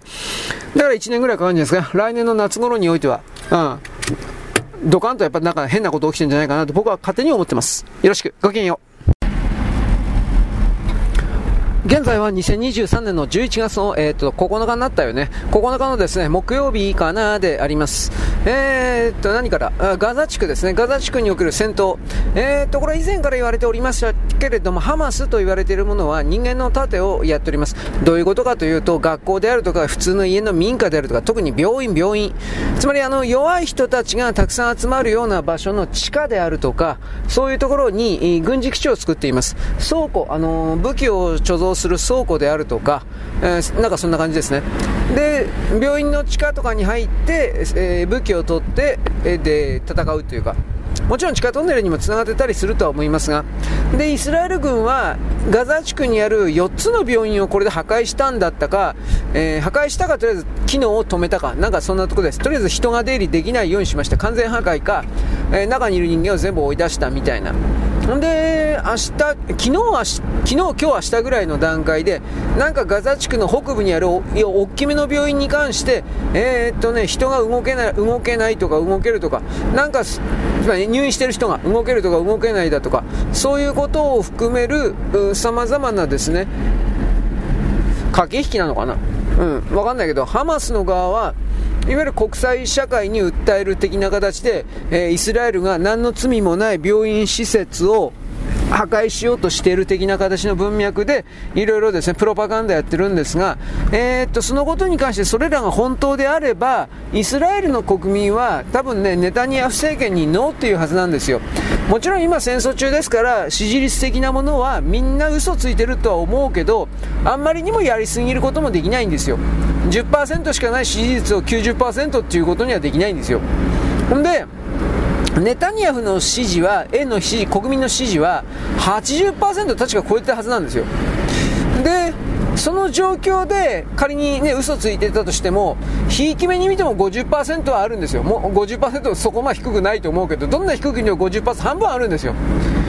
あの、ユダヤ人、イスラエルの国民なんていうのは自分のことしか考えないような人たちです。はっきり言って。で、あの、空気のように自分以外の、えー、っと、異教徒、ユダヤ人ではないような存在を、本当に、えー、まあ、馬鹿にしてる人たちがいるんだな、これが。うん、全部がそうだって僕は決めつけたくないけど、いるのは事実です。つまりユダヤ人にあらずば人にあらず、ユダヤ教を信じてなければ人にあらずみたいな、いるんですよ、残念ながら。寛容性、寛容はない。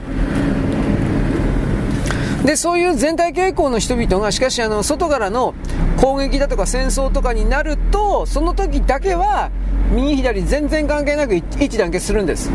うん。で、今起きてるのは多分そういうこと。ネタニヤフに対する退陣しろとか言って、わーとか言ってるユダヤ人もいるけど、あれはどっから金もらってるかわかんない。米国の中のそういうユダヤ人団体がネタニヤフやめろみたいなこと言ってるらしいけどね。でも、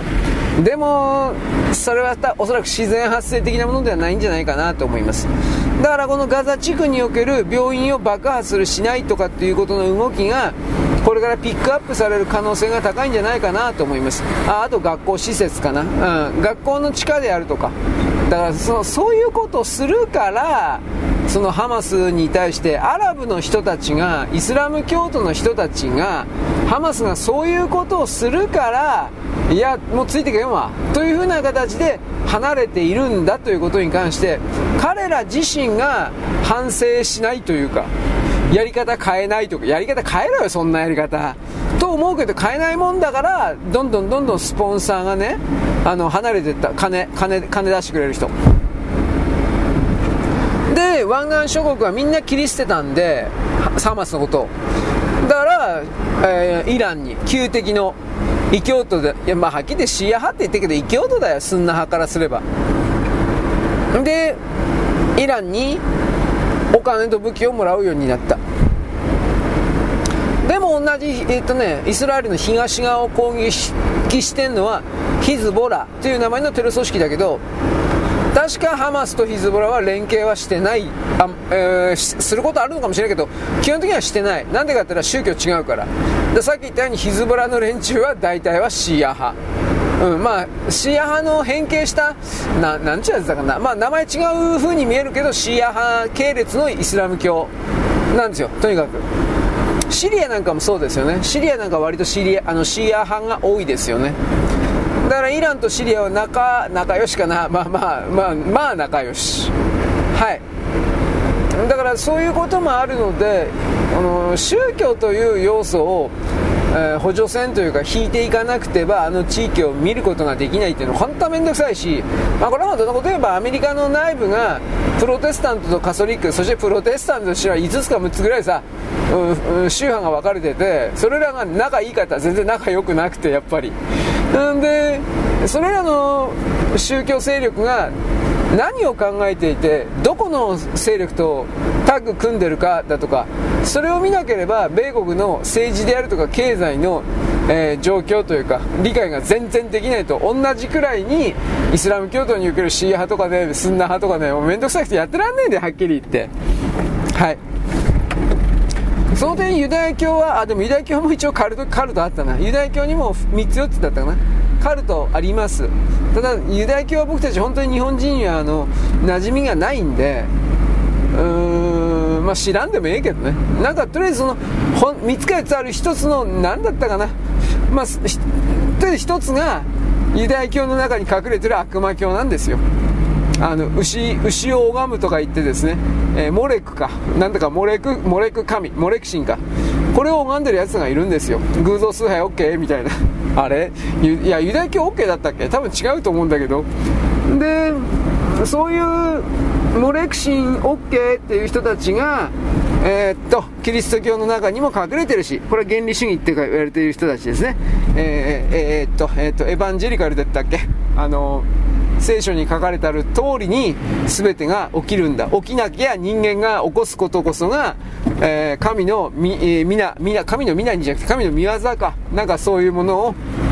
表現することになる、うん、我々は神の使徒とか。もううるせえよお前。どっか行ってくれよというふうに僕はいつも言うけどね。わけでこのガザ地区における戦いの焦点。今日このこの配信は多分10日今日多分流すんで、10日11日ぐらいでまたなんかねあるんじゃないかな。まだ人がいっぱいいるみたいだから爆撃してすぐぶっ壊すということはまだやらんと思うけどそれは近いということですよ。でまあ、それやってるところで実際に本当にハマスの基地があったとしてあると思うけどあったとして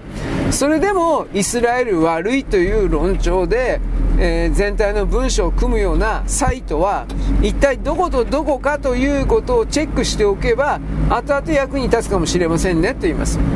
でそれらのサイトのスポンサーは誰金出してんのかだとか。要はね金出してるやつが誰かということをね接近、えー、追跡するのが一番早いって早いです。その組織体が誰のために何のために、えー、存在しているのかということがすぐ分かるから金出してる人のプロパガンダをやるために今のだって報道機関に中立公正なんてないもん。金出してくれる人のために文章を作るだけの人たちだから新聞とか含めて。で逆に言ったらもうそういうもんだと割り切ってあのー、て言うかな、そういうものなのだから逆に背後には誰がいるのかなっていう風な、こういう見方すれば、逆の意味で使えるんですよ。うん。そう、なんていうか、うん。こういう風に騙そうとしてるということは彼らにとってこういう弱みがあるからそうなんだなとか、なんとか分かってくるんですよ。まあいいです。え、っとね、昨日か一昨日66億円の、あ、これ女情報、女情報。66億円の青いダイヤ。初めて見たよ。ダイヤ青いの。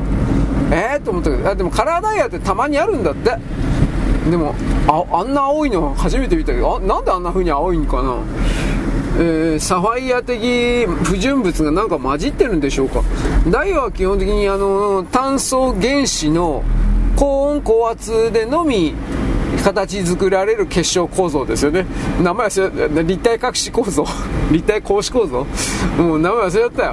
よ。んで、えー、だから同じ炭素で高温高圧でなかったら、えー、いわゆる練炭とか炭みたいなあれは平面六角構造 もう覚えてない。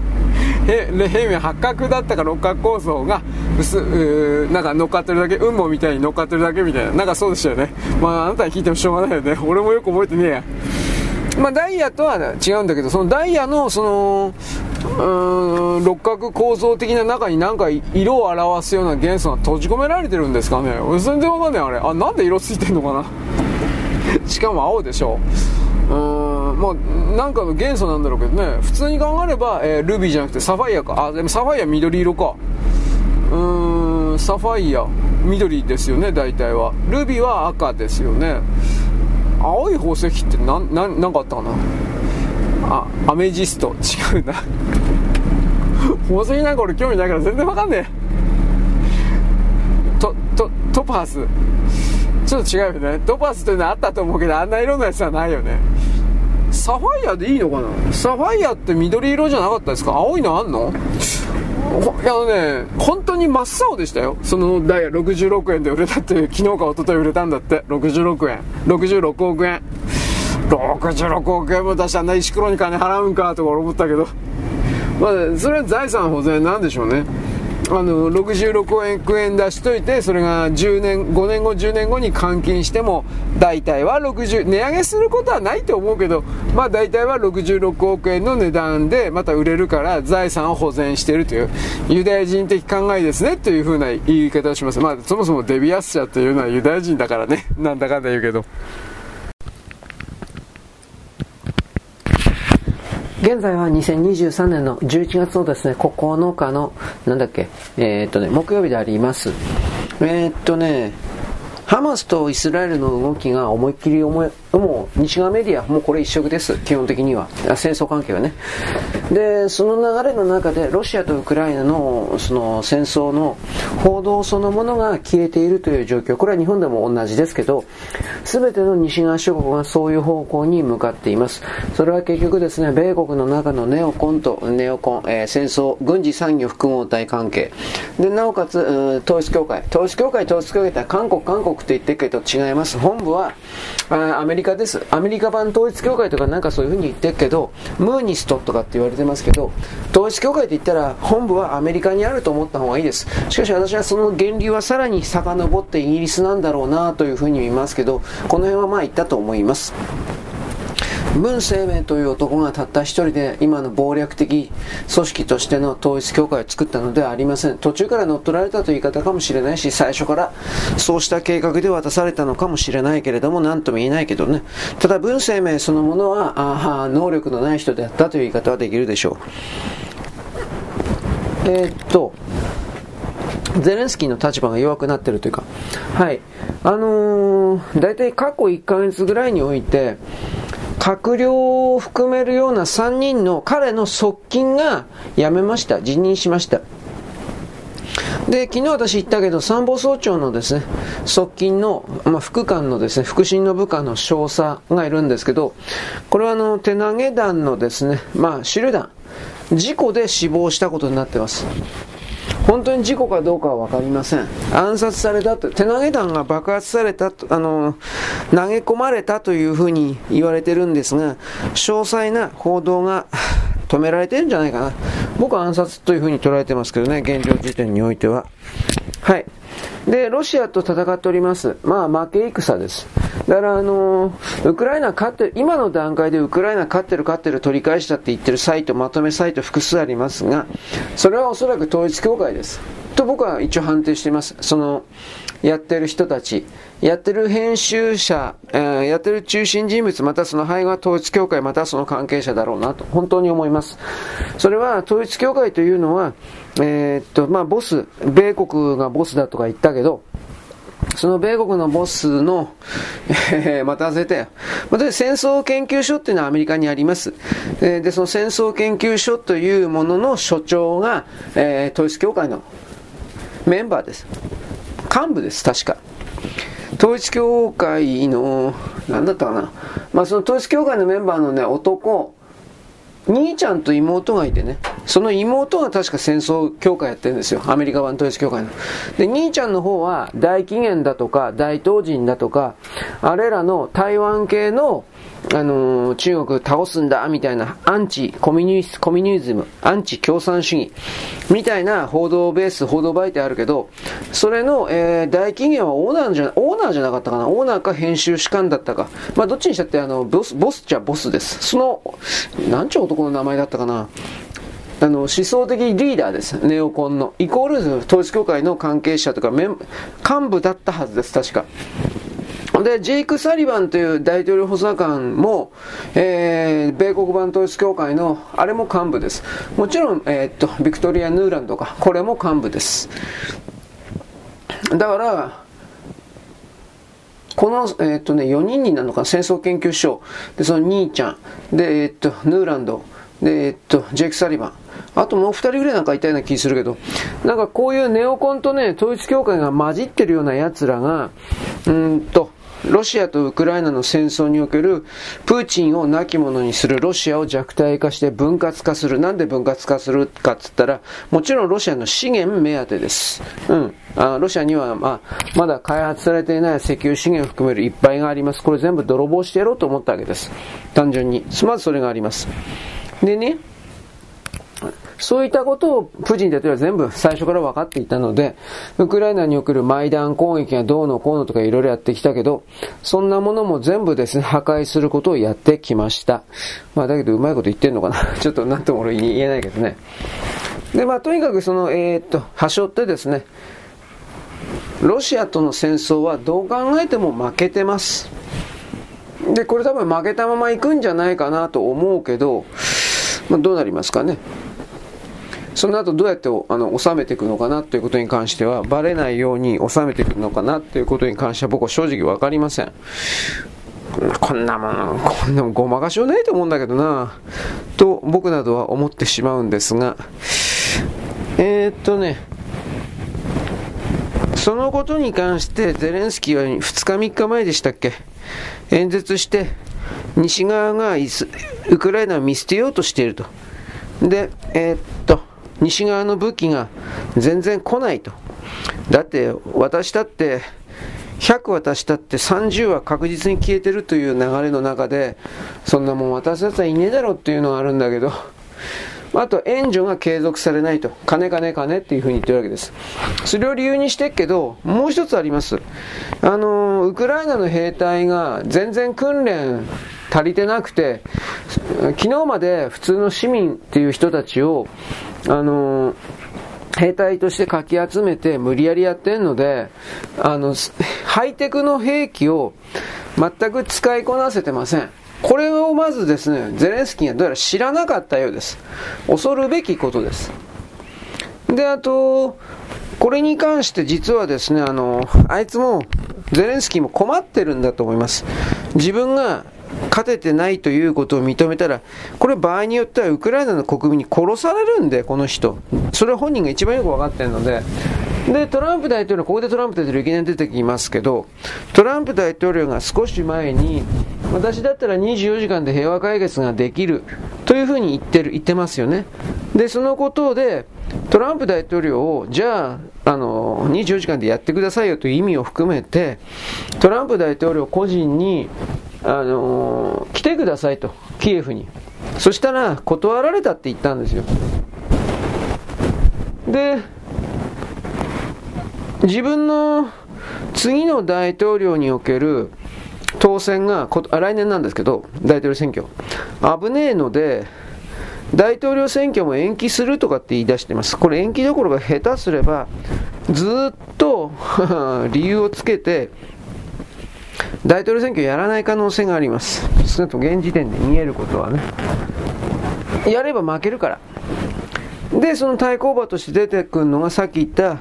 ウクライナの総司令官のザルジーニさんという人がいるんですが、これが日に日にウクライナの中における人気が高まっています。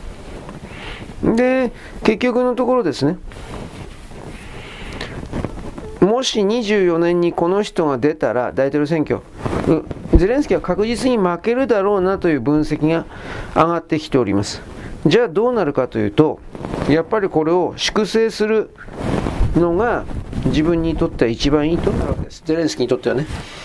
だからさっき言ったようにザルジーニさんの腹心の何年も一緒にやってきた少佐部下をおそらく事故ではないと思うんだけど暗殺したということ事故を装ってるっていう風な。で延期さらにさっき言ったトランプ大統領のですね選挙延期。でトランプ大統領がね言ったんだけど即座にトランプ大統領は昨日だったかねこれ断ってるんですよ。うん。昨日一昨日かな？えっ、ー、と11月の6日ぐらいの時点でトランプ大統領が今はアメリカという国はバイデン自称大統領がやってるとそうすると私が行くというのは、えー、どう考えたっておかしいと、うん、不適切であると。まあそうだよね。この人別に大統領じゃないからね。で、そうで、バイデン自称大統領とやらの男は今何をやっていくかというと、ウクライナの議会に対して、えー、っとね、640億ドル追加で払えとかってやってるんですけど、もちろん議会は、バカかお前はと、どこにそんな金あんだよ、ということで反対しています。当たり前ですね。で、そんな流れの中で、えー、っとね、米国のマスコミなんですが、10月の頭ぐらいに入ってから顕著という言い方をするけど、民主党の、民主党も今予備選やってます。で、予備選の、予備選に向けての候補というか、そこでようやく、あの、本命というかね、影の候補者はニューサムのカリフォルニア州知事だというふうな形で、えー、っと、ニューサムをですね、思いっきり思い、前に出すような報道してます。ニューサムは何やってるかというと、ちょっと前に中国訪問しました。で、テスラの工場を見学したり、なんか偉い人と会ったりというですね、実際には何も決めることできないんですが、パフォーマンスをずっとやってます。で、あの、外交パフォーマンスね。つまりこれはっきり言えば、事実上の予備選挙運動です。ただ、ニューサムは前にあの、カリフォルニア州における州知事の弾劾選挙じゃなくてなんだっけ、州知事、リコールか。リコールかなんかの動きがあった時に、バイデン自称大統領のあのじじいがやってきて、えー、ニューさんは非常にいいやつだみたいな形で演説。あの時カマラ・ハリスも来たんじゃなかったかな。演説をやってくれてですね。で、その時リコールを確か逃れたんで、バイデンには貸しがあるんで、バイデンが出るんだったら自分は大統領選には出ないという一応明言しております。だから、もしニューサムが前に出てくるんだったら、これは、あの、バイデン自称大統領が年内は早いな。まあ来年の早い段階で、えー、私は大統領選挙に出ないみたいな、そういう流れが民主党の側の工作含めてだ行われる可能性がある。もうほとんどハンター・バイデンとか、あの辺だと思う。うん、まあなんか工作があるとすればね。で、じゃあ共和党の予備選挙運動はどうなっていくかというと、トランプ大統領が独創的圧勝しております。えー、共和党内部における支持者60ポイント、60%超えてるんじゃなかったかな。独創的圧勝です。で、2位はフロリダのデサンティスなんですが、この支持率はあダウン、下がってばっかりです。上がることに、もう右肩下がりずっと続いてて、上がることは全くありません。で、えー、ディサンティスを追い抜こうとしてんのがニッキ・ヘイリーです。ニッキ・ヘイリーはね、あの、ちょっと前に、2週間ぐらい前にペンスが、あの、撤退しました。撤退宣言出しました。そしたら、ペンスを支持していたような保守層の票をすっかり取り込んで、さらにジャンプアップまでいかないけど、アップ、上昇させてます。ヘイリーは、あのー、保守の穏健派、これ今まであんまり取り込んでなかったけど、これを取り込んで本番選挙に向かわなくてはいけない。その、まあ、なんていうか、設定があります。となるとね、あのー、この人は、なんだろうな、まあ、副大統領目当てなんですよ。はっきり言うけど。最初から自分が大統領になれるんだけど、最初は思ってないんですよ。副大統領になるつもりなんですよ。な、なれたらという。米国の中のインド人は、えー、500万人だったかな。いるんだけど、それらの人々は最初からそういうふうなこともちゃんと言ってるんです。だからこれから予備選になるけど一番最初の方でえー、っとやるのがねニューハンプシャーとオハイオなんですよ。ニューハンプシャー州とオハイオ州なんですよ。この予備選でニキ・ヘリが2位を確保したら1位は取れないです。トランプ大統領だと思います。2位をだからトランプ大統領次の2位を確保すればおそらく来年の夏に共和党大会でかいのあるんですがそこで大統領候補、副大統領候補というものを党として、共和党として正式に発表する流れに入りますが、そうするとそこで、えー、ニューハンプシャーとオハイオ2位で日系ヘリを抑えれば、多分そのまま副大統領の候補としてですね、えー、名前が読み上げられるだろうという、多分そうなるでしょう。普通の常識で考えて。うーん。それでも僕はね、トランプ大統領が負けるだろうという見込みで全体見てるので、もちろん不正選挙ですよ。まともにやって負けるわけないじゃないですか。絶対に勝ちますよ、こんなもん。だけど、それでも負けるという最悪のことを考えて、そうなった時にアメリカと西側世界がどうなるのかという風で、えー、いろいろと思ってます。現地で戦ってる人はどれだけ正義に燃えようが、神を信じようが、えー、勝敗というのは力が全部決めるんで、中国人的な考えで僕本当嫌だけど。だから、その、神を信じても、正義であっても負けるんですよ。負ける時は。だからその選挙における戦争における戦いにおける勝ち負けというのはそういう理念だとか情念だとかまあモラルでも何でもいいけどそんなもんでは決まらないんです。だからそこから考えた時にですねうーんテキサス割れないと思うけどなとかいろんなこと思います。うん、一応テキサスが独立してテキサス共和国になったの自自力でやってけんですよ。僕は一番何に注目していくかというと、テキサスってね、お金がどうとかそれ以前の問題でね、地面の下にね、アメリカ有数のね、水の源、水源を持ってるんですよ。ものすごい水源を持ってるの。で、それはもちろん飲み水に使うだけじゃないですよ。半導体工場を山ほど作るのに、テキサスは本当適してんですよ。もちろん他の自動車工場も含めて全部ですよ。物を生産して売るということに適している場所であり、気候もそんなに悪くなく、まあ寒い時は寒いそうですが、気候もそんなに悪くなく、で、えー、気質として、うん、どうだろうな。古きモラルを守る人たちという言い方になるのかちょっとわからんけれども、だけれども、うん、多分テキサスとその周辺のつまり南部諸州が今度は今までは北部諸州がアメリカという国を支配して動かしていた。南部の人からすれば強奪したというふうに言うんだけど今度はその南部の人たちが地球の反転という言い方もするけれどもまたは今までの心の中で俺たちがやっていればアメリカはもっと良くなったのにとかいろんな言い方あるけどそれが彼らが強く思って強く行動するのであれば表に出てきて現実化するのかななどとまあなんとなく思うわけです。はい。何とも言えないですね。まあアメリカにおいても大きなひっくり返しバケツひっくり返し、まあ、不正選挙仕掛けられるんですよ。だからこれちらっと言ったけどねテキサスが割れるとあ米ドルの通貨は自動的に終わるんですよ。テキサスドルが発行したらテキサスドルの方が高くなるんですよおそらく通貨として。でもどうかな金融全体を抑えてるのは北軍ということになるからどうかなと一応言うけどそれでも今の140円としますがそんな価値を1ドル持ってたら140円に交換してくれる価値なんて絶対に無理なんですよ。僕は10円20円になると思ってるんですよ本気で。20円ぐらい。うんもしテキサスが分離しちゃったら。だからトランプ大統領の暗殺も当然あるんですよ。トランプ大統領の暗殺は120円とか110円かじゃんけど大きく下げるんですよ。でもまた元に戻るんですよ。でも分離独立では新通貨発行になると今今の9ドルっていうやつはもうはっきり言って7分の1とか8分の1になるんですよ。僕はそのそれぐらい見てるので。うんだからそんなこと許すわけないからさアメリカの今の支配層たちが。ということをいろいろ思います。うん。まあ、あとはその、ハマスとかイスラエルのことと一応いろいろ考えたりするけど、まあ、これ後で言うわ。まあ、ユダヤ人関係絡むとめんどくさいんだよね。西ヨーロッパとイスラエルの腐れ縁がありすぎるということ。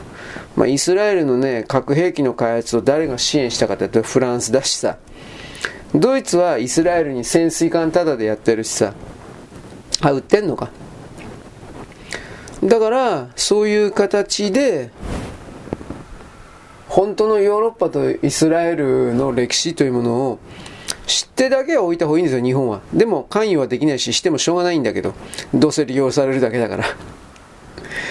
ということを踏まえてね。はい、ちょっと待って。